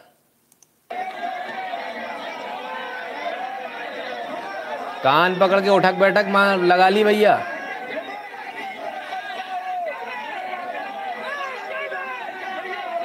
भाजपा के एमएलए प्रत्याशी, कहते पिछले पाँच साल में कोई गलती हुई हो तो माफ़ कर देना। पर वोट दे देना योगी जी को। ये भी एक अच्छा बात है बहुत पॉजिटिव साइन है। नेता हमेशा पब्लिक के सामने ऐसे ही होने चाहिए। अगर गलती हुई तो उनको गलती सार्वजनिक रूप से माननी चाहिए और बहुत अच्छा पॉजिटिव रूप में हमको उसको लेना चाहिए। बहुत अच्छा है। चलिए साहब, टोपी वाले किसको, क्या करेंगे, क्या नहीं हुँ? देखें जरा किसको वोट करेंगे। जो सरकार काम करेगी वही सरकार बढ़िया है। ये सरकार काम करेगी, उसी सरकार को वोट दिया जाएगा। हाँ एकदम इसमें एकदम निश्चित है। कसम खिवा लीजिए तो कसम खा के कह देंगे जो भी कसम खिलवाइए। तो नहीं बोल रहे। खुदा की कसम मैं भाजपा को वोट दूँगा। तो खुदा की कसम खा ली। अब उससे खुदा की कसम मैं भाजपा को वोट दूँगा। तो खुदा की कसम खुदा की कसम मैं भाजपा को वोट दूँगा। तो खुदा की कसम खा ली। अब उससे बड़ा कुछ नहीं है। बिल्कुल ये सच्चे दिल से कह रहे सच्चे दिल से। मेरा नाम अशफाक और बबुआ भाई है। समझे? जो जबान से कहते हैं वही करते हैं। जो सरकार काम तो साहब लाहौर पे बिल्ला कूदत हो गया। खुदा की कसम खाली कहते भाजपा को ही वोट दूँगा। भाई अगर ये तो अगर ये बात सच्ची है तो फिर रिज़ल्ट बड़े अनप्रेसिडेंटेड आएँगे। भैया मेरे से तो मेरे बस की बात नहीं है उसको एनालाइज करना। छोटा जनरल ओल्ड पेंशन लागू करने के कितने बड़े इशू हैं एनजेपी के लिए? एनजेपी ये क्या चीज़ है? बीजेपी हम्म, के लिए लिखा होगा। हम्म, देखते हैं सर कितना इफ़ेक्ट आएगा। वो लास्ट दिन आपको सात तारीख को मालूम चलेगा। विशाल कछवाल जी बहुत बहुत धन्यवाद कहते हैं कूल बहुत बहुत धन्यवाद। तो ये तो जनता की साहब मांग है जनता जो कह रही है। आइए और देख लें। यार ऐसा तो मत करो कम से कम भाई।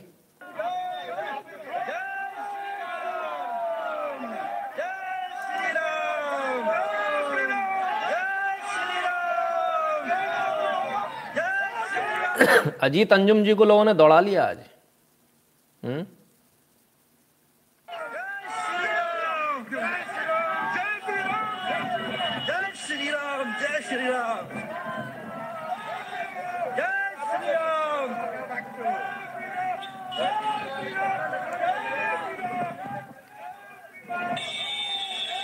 भैया दौड़ाओ मत यार दौड़ाओ मत उनको अपने इंटरव्यू दो है ना? दौड़ाओगे तो कैसे काम चलेगा?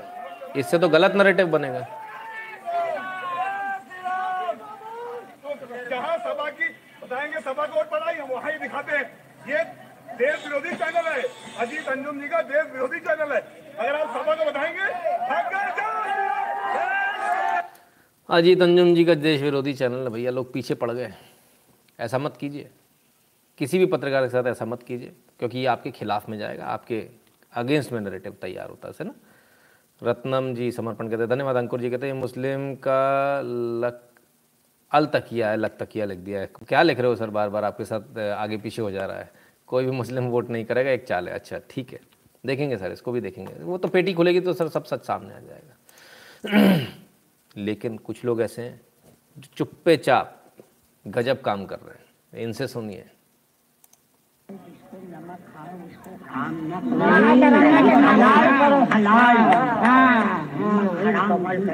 ये अपना बड़ी अच्छी है।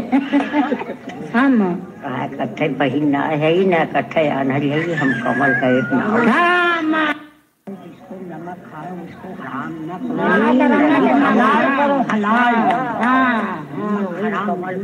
ये अपना बड़ी अच्छी है। एक समझा रही हैं जिसका नमक खाया उसके नमक हलाल बनो नमक हराम मत बनो उसी को वोट देना। हम? ना है ही ना कट्ठे हम किसी के साथ ना आए ना कुछ आए। हम कमल का एक हम कमल को ही दे आई। ले भैया रे भैया। दादियों ने तो गजब कर रखा है।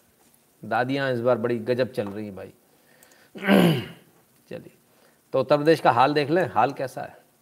हम्म? आइए, दादी ओपी, बिल्कुल। साहब, ये हाल है।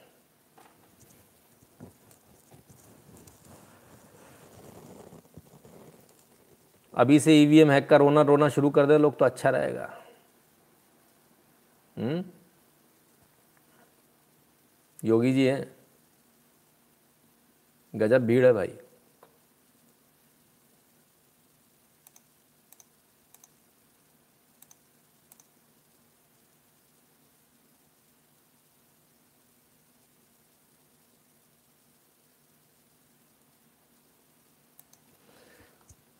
विनोद रैना जी कहते हैं माई वाइफ से she is going to blame me for our divorce as I watch and promote you all time ओ नहीं नहीं, ऐसा नहीं होगा। राजेश उपाध्याय जी कहते गोल। हम्म, खुश हो रहे हैं शायद। इतनी सारी भीड़ देख के। चलिए। ईवीएम की बात तो सुन लीजिए। मुझे किसी ने मैसेज दिया। बड़ा मज़ेदार मैसेज दिया। वो यहाँ की राजनीति को बराबर जानते हैं। तो उन्होंने मैसेज दिया कि मुझे लगता था कि जब पांचवा चरण पूरा हो जाएगा या छठवा चरण पूरा हो जाएगा, इसके बाद ये ईवीएम को गाली देना शुरू करेंगे। लेकिन इस बार तो इन्होंने चौथे चरण में ही सुबह से ही ईवीएम को गाली देना शुरू कर दिया। जो लोग एग्जिट पोल का इंतज़ार करते हैं ना। मैं उनको कहता हूँ एग्जिट पोल का इंतज़ार मत कीजिए। ये जैसे ही ईवीएम को गाली दे तो समझ लीजिए कि उनका खेल खत्म। एग्जिट पोल का इंतज़ार मत कीजिए। ये जैसे ही ईवीएम को गाली दे तो समझ लीजिए कि उनका खेल खत्म। तो साहब, एकदम सही बात करें एग्जिट पोल का इंतज़ार मत कीजिए। जो जैसे ही गाली दे, वैसे ही समझ जाइए, इनका खेल खत्म। हम्म? चलिए। तो ये तो इतनी बात, आगे की बात करते हैं। थोड़ा सा और ले लूँ? ज़्यादा न्यूज़ नहीं है। दस पाँच मिनट लगेंगे। कर लूँ? कंप्लीट कर लूँ? नहीं तो कल के लिए फिर पेंडिंग हो जाएगा काम। कल कुछ नया लेंगे ना? रोज़ का रोज़ काम कंप्लीट करें। हुँ? जल्दी बता दिया करो यस और नो हर चीज़ में सोते रहते हैं सब लोग। हाँ यस ठीक है भाई। फतेहपुर के खागा में भी सरकार आई नहीं है साहब। सिर्फ़ कानून व्यवस्था गई है, इसी के पास तब ये हाल हो गया। खागा के फतेहपुर के खागा में जय श्री राम से अभिनंदन करने पर युवक को पीटा विरोध में पत्नी से दुष्कर्म का प्रयास। अरे बाप रे बाप। जय श्री राम बोला किसी ने तो उसमें क्या गजब है। जय श्री राम कहने पर युवक को पीटा पत्नी से बलात्कार का प्रयास। फतेहपुर, उत्तर प्रदेश है भाई। कमाल है। हुँ? तो ये स्थिति है भाई। ज़रा समझ जाओ। और आगे आ जाइए। खैरा यहाँ की भी ज़रा ले लीजिए। महिला से दुष्कर्म का प्रयास भागने पर तेजाब फेंका। भाई, दुष्कर्म का प्रयास हो रहा था, वो भी पति और उसकी बेटी के सामने। भागने का प्रयास किया तो उसके ऊपर तेजाब फेंक दिया। कमाल है भाई हुँ? पत्नी बेटी के सामने की महिला से रेप की कोशिश, फेंका तेजाब अनवर, जियाउल, इंजमाम, आतिफ पर एफआईआर। बड़ी बेटी का कर चुके हैं अपहरण, रेप। पहले ही, बड़ी बेटी का पहले अपहरण भी कर चुके हैं और रेप भी कर चुके हैं। ये स्थिति है साहब। बिहार के जुमई, ये बिहार से आ रही। आप हौसले देखिए कितने बुलंद है भाई। आप हौसले देखिए। फिर लोग कहते हैं कि आप हिंदू, मुस्लिम की बात करो। कोई इस पर कुछ बोलेगा? कोई बोलेगा इस पर बैक टू बैक दो केस है। जय श्री राम बोलने पर पिटाई कर दी। पत्नी के साथ बलात्कार का प्रयास किया। दूसरी जगह माँ के साथ बलात्कार का प्रयास किया। बड़ी बेटी के साथ बलात्कार कर चुके, उठा के ले ले गए थे। ठीक है ना? और अब माँ के साथ करने का प्रयास करना है। कमाल है। सिर्फ़ इतना नहीं है साहब गोदरा की बरसी आ रही है। गोधरा कांड की बीसवीं बरसी से पहले गुजरात में ट्रेनों को पटरी से उतारने की कोशिश, नाकाम। ट्रैक से दो सौ चौंतीस स्लीपर क्लिप हटाए गए। पहले ये लगा कि कोई चोरों का काम होगा, ये स्लीपर क्लिप होते हैं ना ईआरसी बोलते हैं, इलास्टिक रेल क्लिप। इसको निकाल दिया। अब इसको निकाल देंगे तो पटरी गिर जाएगी। इसी से पकड़ बना कर रखती है। हुँ? तो साहब ये दो सौ चौंतीस निकाल दी गए। पहले तो ये लगा कि भाई किसी ने चोर का काम होगा फिर बाद में देखा तो वहीं पास में ही झाड़ियों में पड़ी मिली सारी। मतलब ले जाने का पर्पज़ नहीं था। ले जाना तो, थैले में भर के ले जाता आदमी कि लोहा बेच लूँगा। पर्पज़ तो कुछ और था। पर्पज़ था ट्रेन को डीरेल करना। राजस्थान में भी देख लीजिए। कांग्रेस के राजस्थान में राजीनामे का दबाव ऐसा कि जिसकी पाँच साल की बच्ची से रेप उसको ही छोड़ना पड़ा गाँव। ये राजस्थान है भाई। पाँच साल की बच्ची से रेप भी हो गया। और ऐसा दबाव बनाया राजीनामे का कि जिसके जिसके साथ हुआ जो पीड़ित है, उसको गाँव छोड़ना पड़ा पूरे परिवार को। पूरा परिवार गाँव छोड़कर चला गया। तो ये फ़र्क पड़ता है। लोग कहते हैं ना, सरकार से क्या फ़र्क पड़ता है? ये राजस्थान ने बॉस। समझ में आया?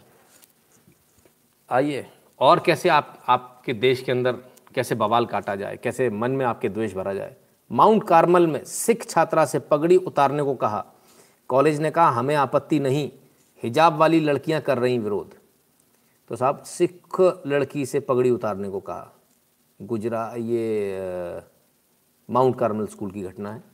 हम्म, और ये आपके सामने स्थिति है। कहते कर्नाटक में ऐसा हो रहा है जी। हुँ? हम्म? तो सिख लड़कियों को भी पगड़ी उतारनी पड़ेगी। सिख लड़कियों को उतारनी पड़ेगी? मुँह थोड़ी छुपा रखा है। माउंट कार्मल, स्कूल तो जो ना कराए मिशनरीज वो कम है। आइए ज़रा यहाँ देखिए।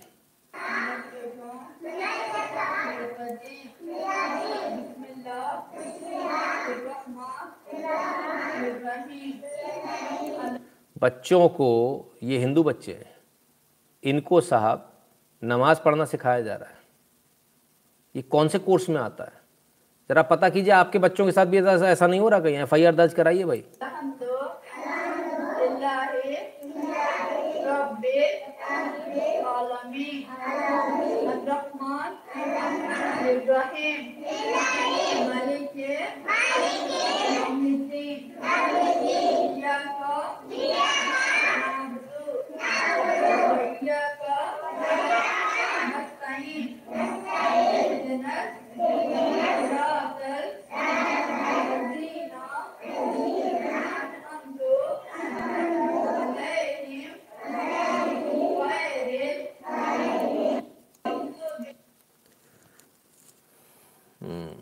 ये स्थिति है, ये स्थिति है साहब, बताइए। खैर तो जिनकी पगड़ी बचाने के हम प्रयास कर रहे हैं, जिनके लिए सारे इतने प्रयास हो रहे हैं, जरा उनको देख ले वो क्या कर रहे हैं। आइए। जिंदाबाद! जिंदाबाद! जिंदाबाद!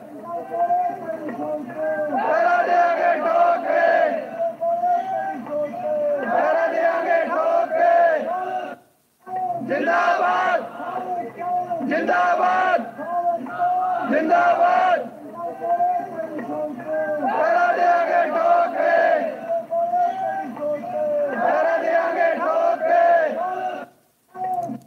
शक्लें पहचान लो भाई। शक्लें पहचान लो। ये हैं खालिस्तान। आइए, एक और वीडियो है भाई। बैक टू बैक वीडियो है। हुँ? हम्म?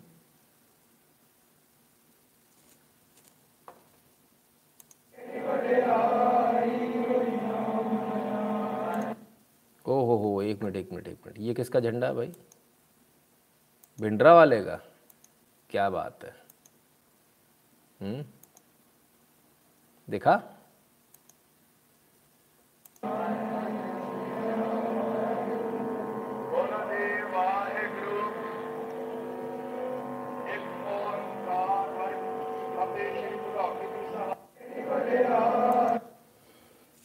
वाकई में। पाकिस्तान में ही सही रहते हैं। इसमें कोई दो राय नहीं है।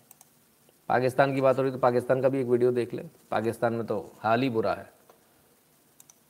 किरण, मोहन जी ॾहीं तारीख़ शादी कई आहे जनवरी जी, चारि तारीख़ असांजो केस ख़तमु थी। वियो आहे उन खां बावजूदि बादल जबल बीजल सुरतमल इन्हनि ऐं इन्हनि जा पुट असांखे मौत मार धमकियूं था ॾियनि। इन्हनि असांजे घरनि जे मथियाँ कब्ज़ा कया आहिनि ऐं असांखे हथियारनि जे ज़ोर ते हिरासत कनि था। मुंहिंजी फैमिली दोनों बच्चे हैं शादी कर ली हिंदू बच्चे हैं सिंध प्रोविंस हैं। इनको जान से मारने का प्रयास हो रहा है इनके घर पे कब्जा हो गया। दोनों परेशान हैं इस लड़की को उठा ले जाना चाहते हैं इसकी हत्या कर देना चाहते हैं। ये पाकिस्तान में चल रहा है साहब। This is Pakistan for you कमाल है। शामिल बादल फ़कीर सुरतोमल बीजलमल धर्मदास, जबल ऐं पूरनदास। उन्हनि जे पुटनि लुटमार करे छॾी। को घर में असांजो सामान न छॾियो आहे, काई अहिड़ी न छॾिया जंहिंमें असां पीअण जे लाइ को पाणी बि हुजे। इहो शादी कई, हिन खां भंडा कई आहे, साईं वेहण नथा ॾियनि धमकी था ॾियनि, साईं, चयो तव्हां हिते मारींदा साईं आमिर। ऐं हुनजा ॿिया साथी हथियारंदा हिते ज़ोर अची ऐं असांखे तंग था कनि। हुन सुरतोमल बि आहे, साईं बीजलमल ऐं हुनजा पुट साईं पूरणमल हुनजा पुट। तो साहब ये स्थिति है। पाकिस्तान में ये हाल है। क्या पाकिस्तान में हिंदुओं का तो छोड़िए, मुसलमानों का भी बुरा हाल है। ईश निंदा के आरोप में फांसी चढ़ेगा शिया मुसलमान, फैसलाबाद अदालत का फरमान। लो भैया, ईश निंदा में अब शिया मुसलमानों को टारगेट किया जाने लगा है। शिया मुसलमान को मारो, जो शिया है उसको मारो। सुन्नी आ गए अपनी औकात पे भाई, शियाओं को मारेंगे हम भाई, कहीं भी कहीं भी आप देख लीजिए, इनका सब जगह ये हाल है। व्हाट टू डू आइए एक वीडियो और देखिए बड़ा मज़ेदार वीडियो है। पकड़ो। ये वीडियो निकालो। इधर आओ। मैं किसी को किसी नहीं बोलते रखते बैठो ये तीन पंक्चर क्यों करा? वो एक ही बोलो। बोलो दिल बोल के बोलो। ज़ोर से बोलो। काम नहीं हुआ था सर। काम क्यों नहीं हुआ? हर दिन बैठे रह गए तीन पंचर बना दिए एक पंचर की जगह। क्यों? क्योंकि हमारा काम नहीं हुआ। हमारे पास कोई ग्राहक नहीं आया, इसलिए तुम्हारे में तीन पंचर नहीं थे तो भी ज़बरदस्ती ठोक दिए। अगर तीन तीन पंक्चर आप ऐसे ही कर दिए करे करे ना करे ना तो क्या हो गया? अगर अगर हाईवे पे जा रहे हैं सडनली वो टूट के निकल गया तो जान का मतलब है ना वो। सर नहीं अगर निकल गया तो क्या कर सकते?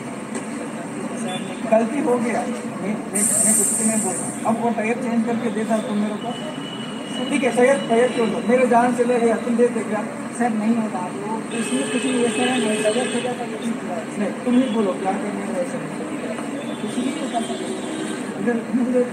सकते अगर तुम्हारा गाड़ी भी ऐसा कौन भी करे तो तुम क्या करते? तुम्हारी बाउंड तुम्हारी गाड़ी पे अगर मैं ऐसा करता तो क्या करते? सुनिए। क्या करते? नहीं नहीं तुम बोलो। क्या करते क्या करते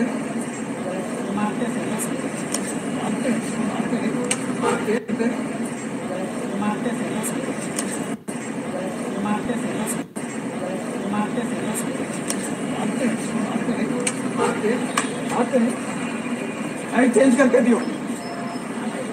लाइट चेंज करके दियो। सर ये साइड में लगा हुआ था लाइट ही बोले कि तुम ही बोले। तुम बोले कि नहीं? तुम बोले कि नहीं?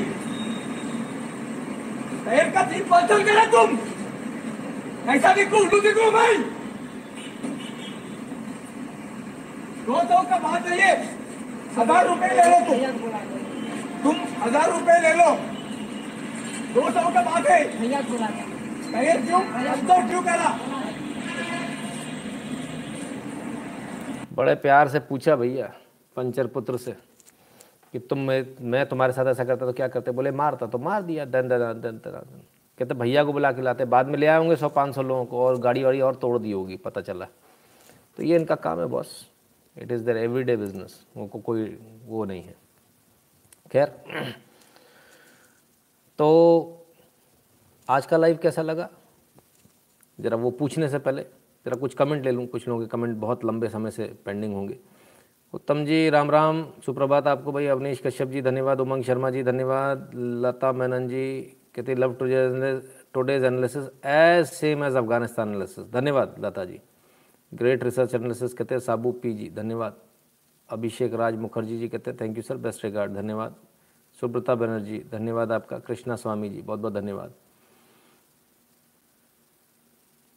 और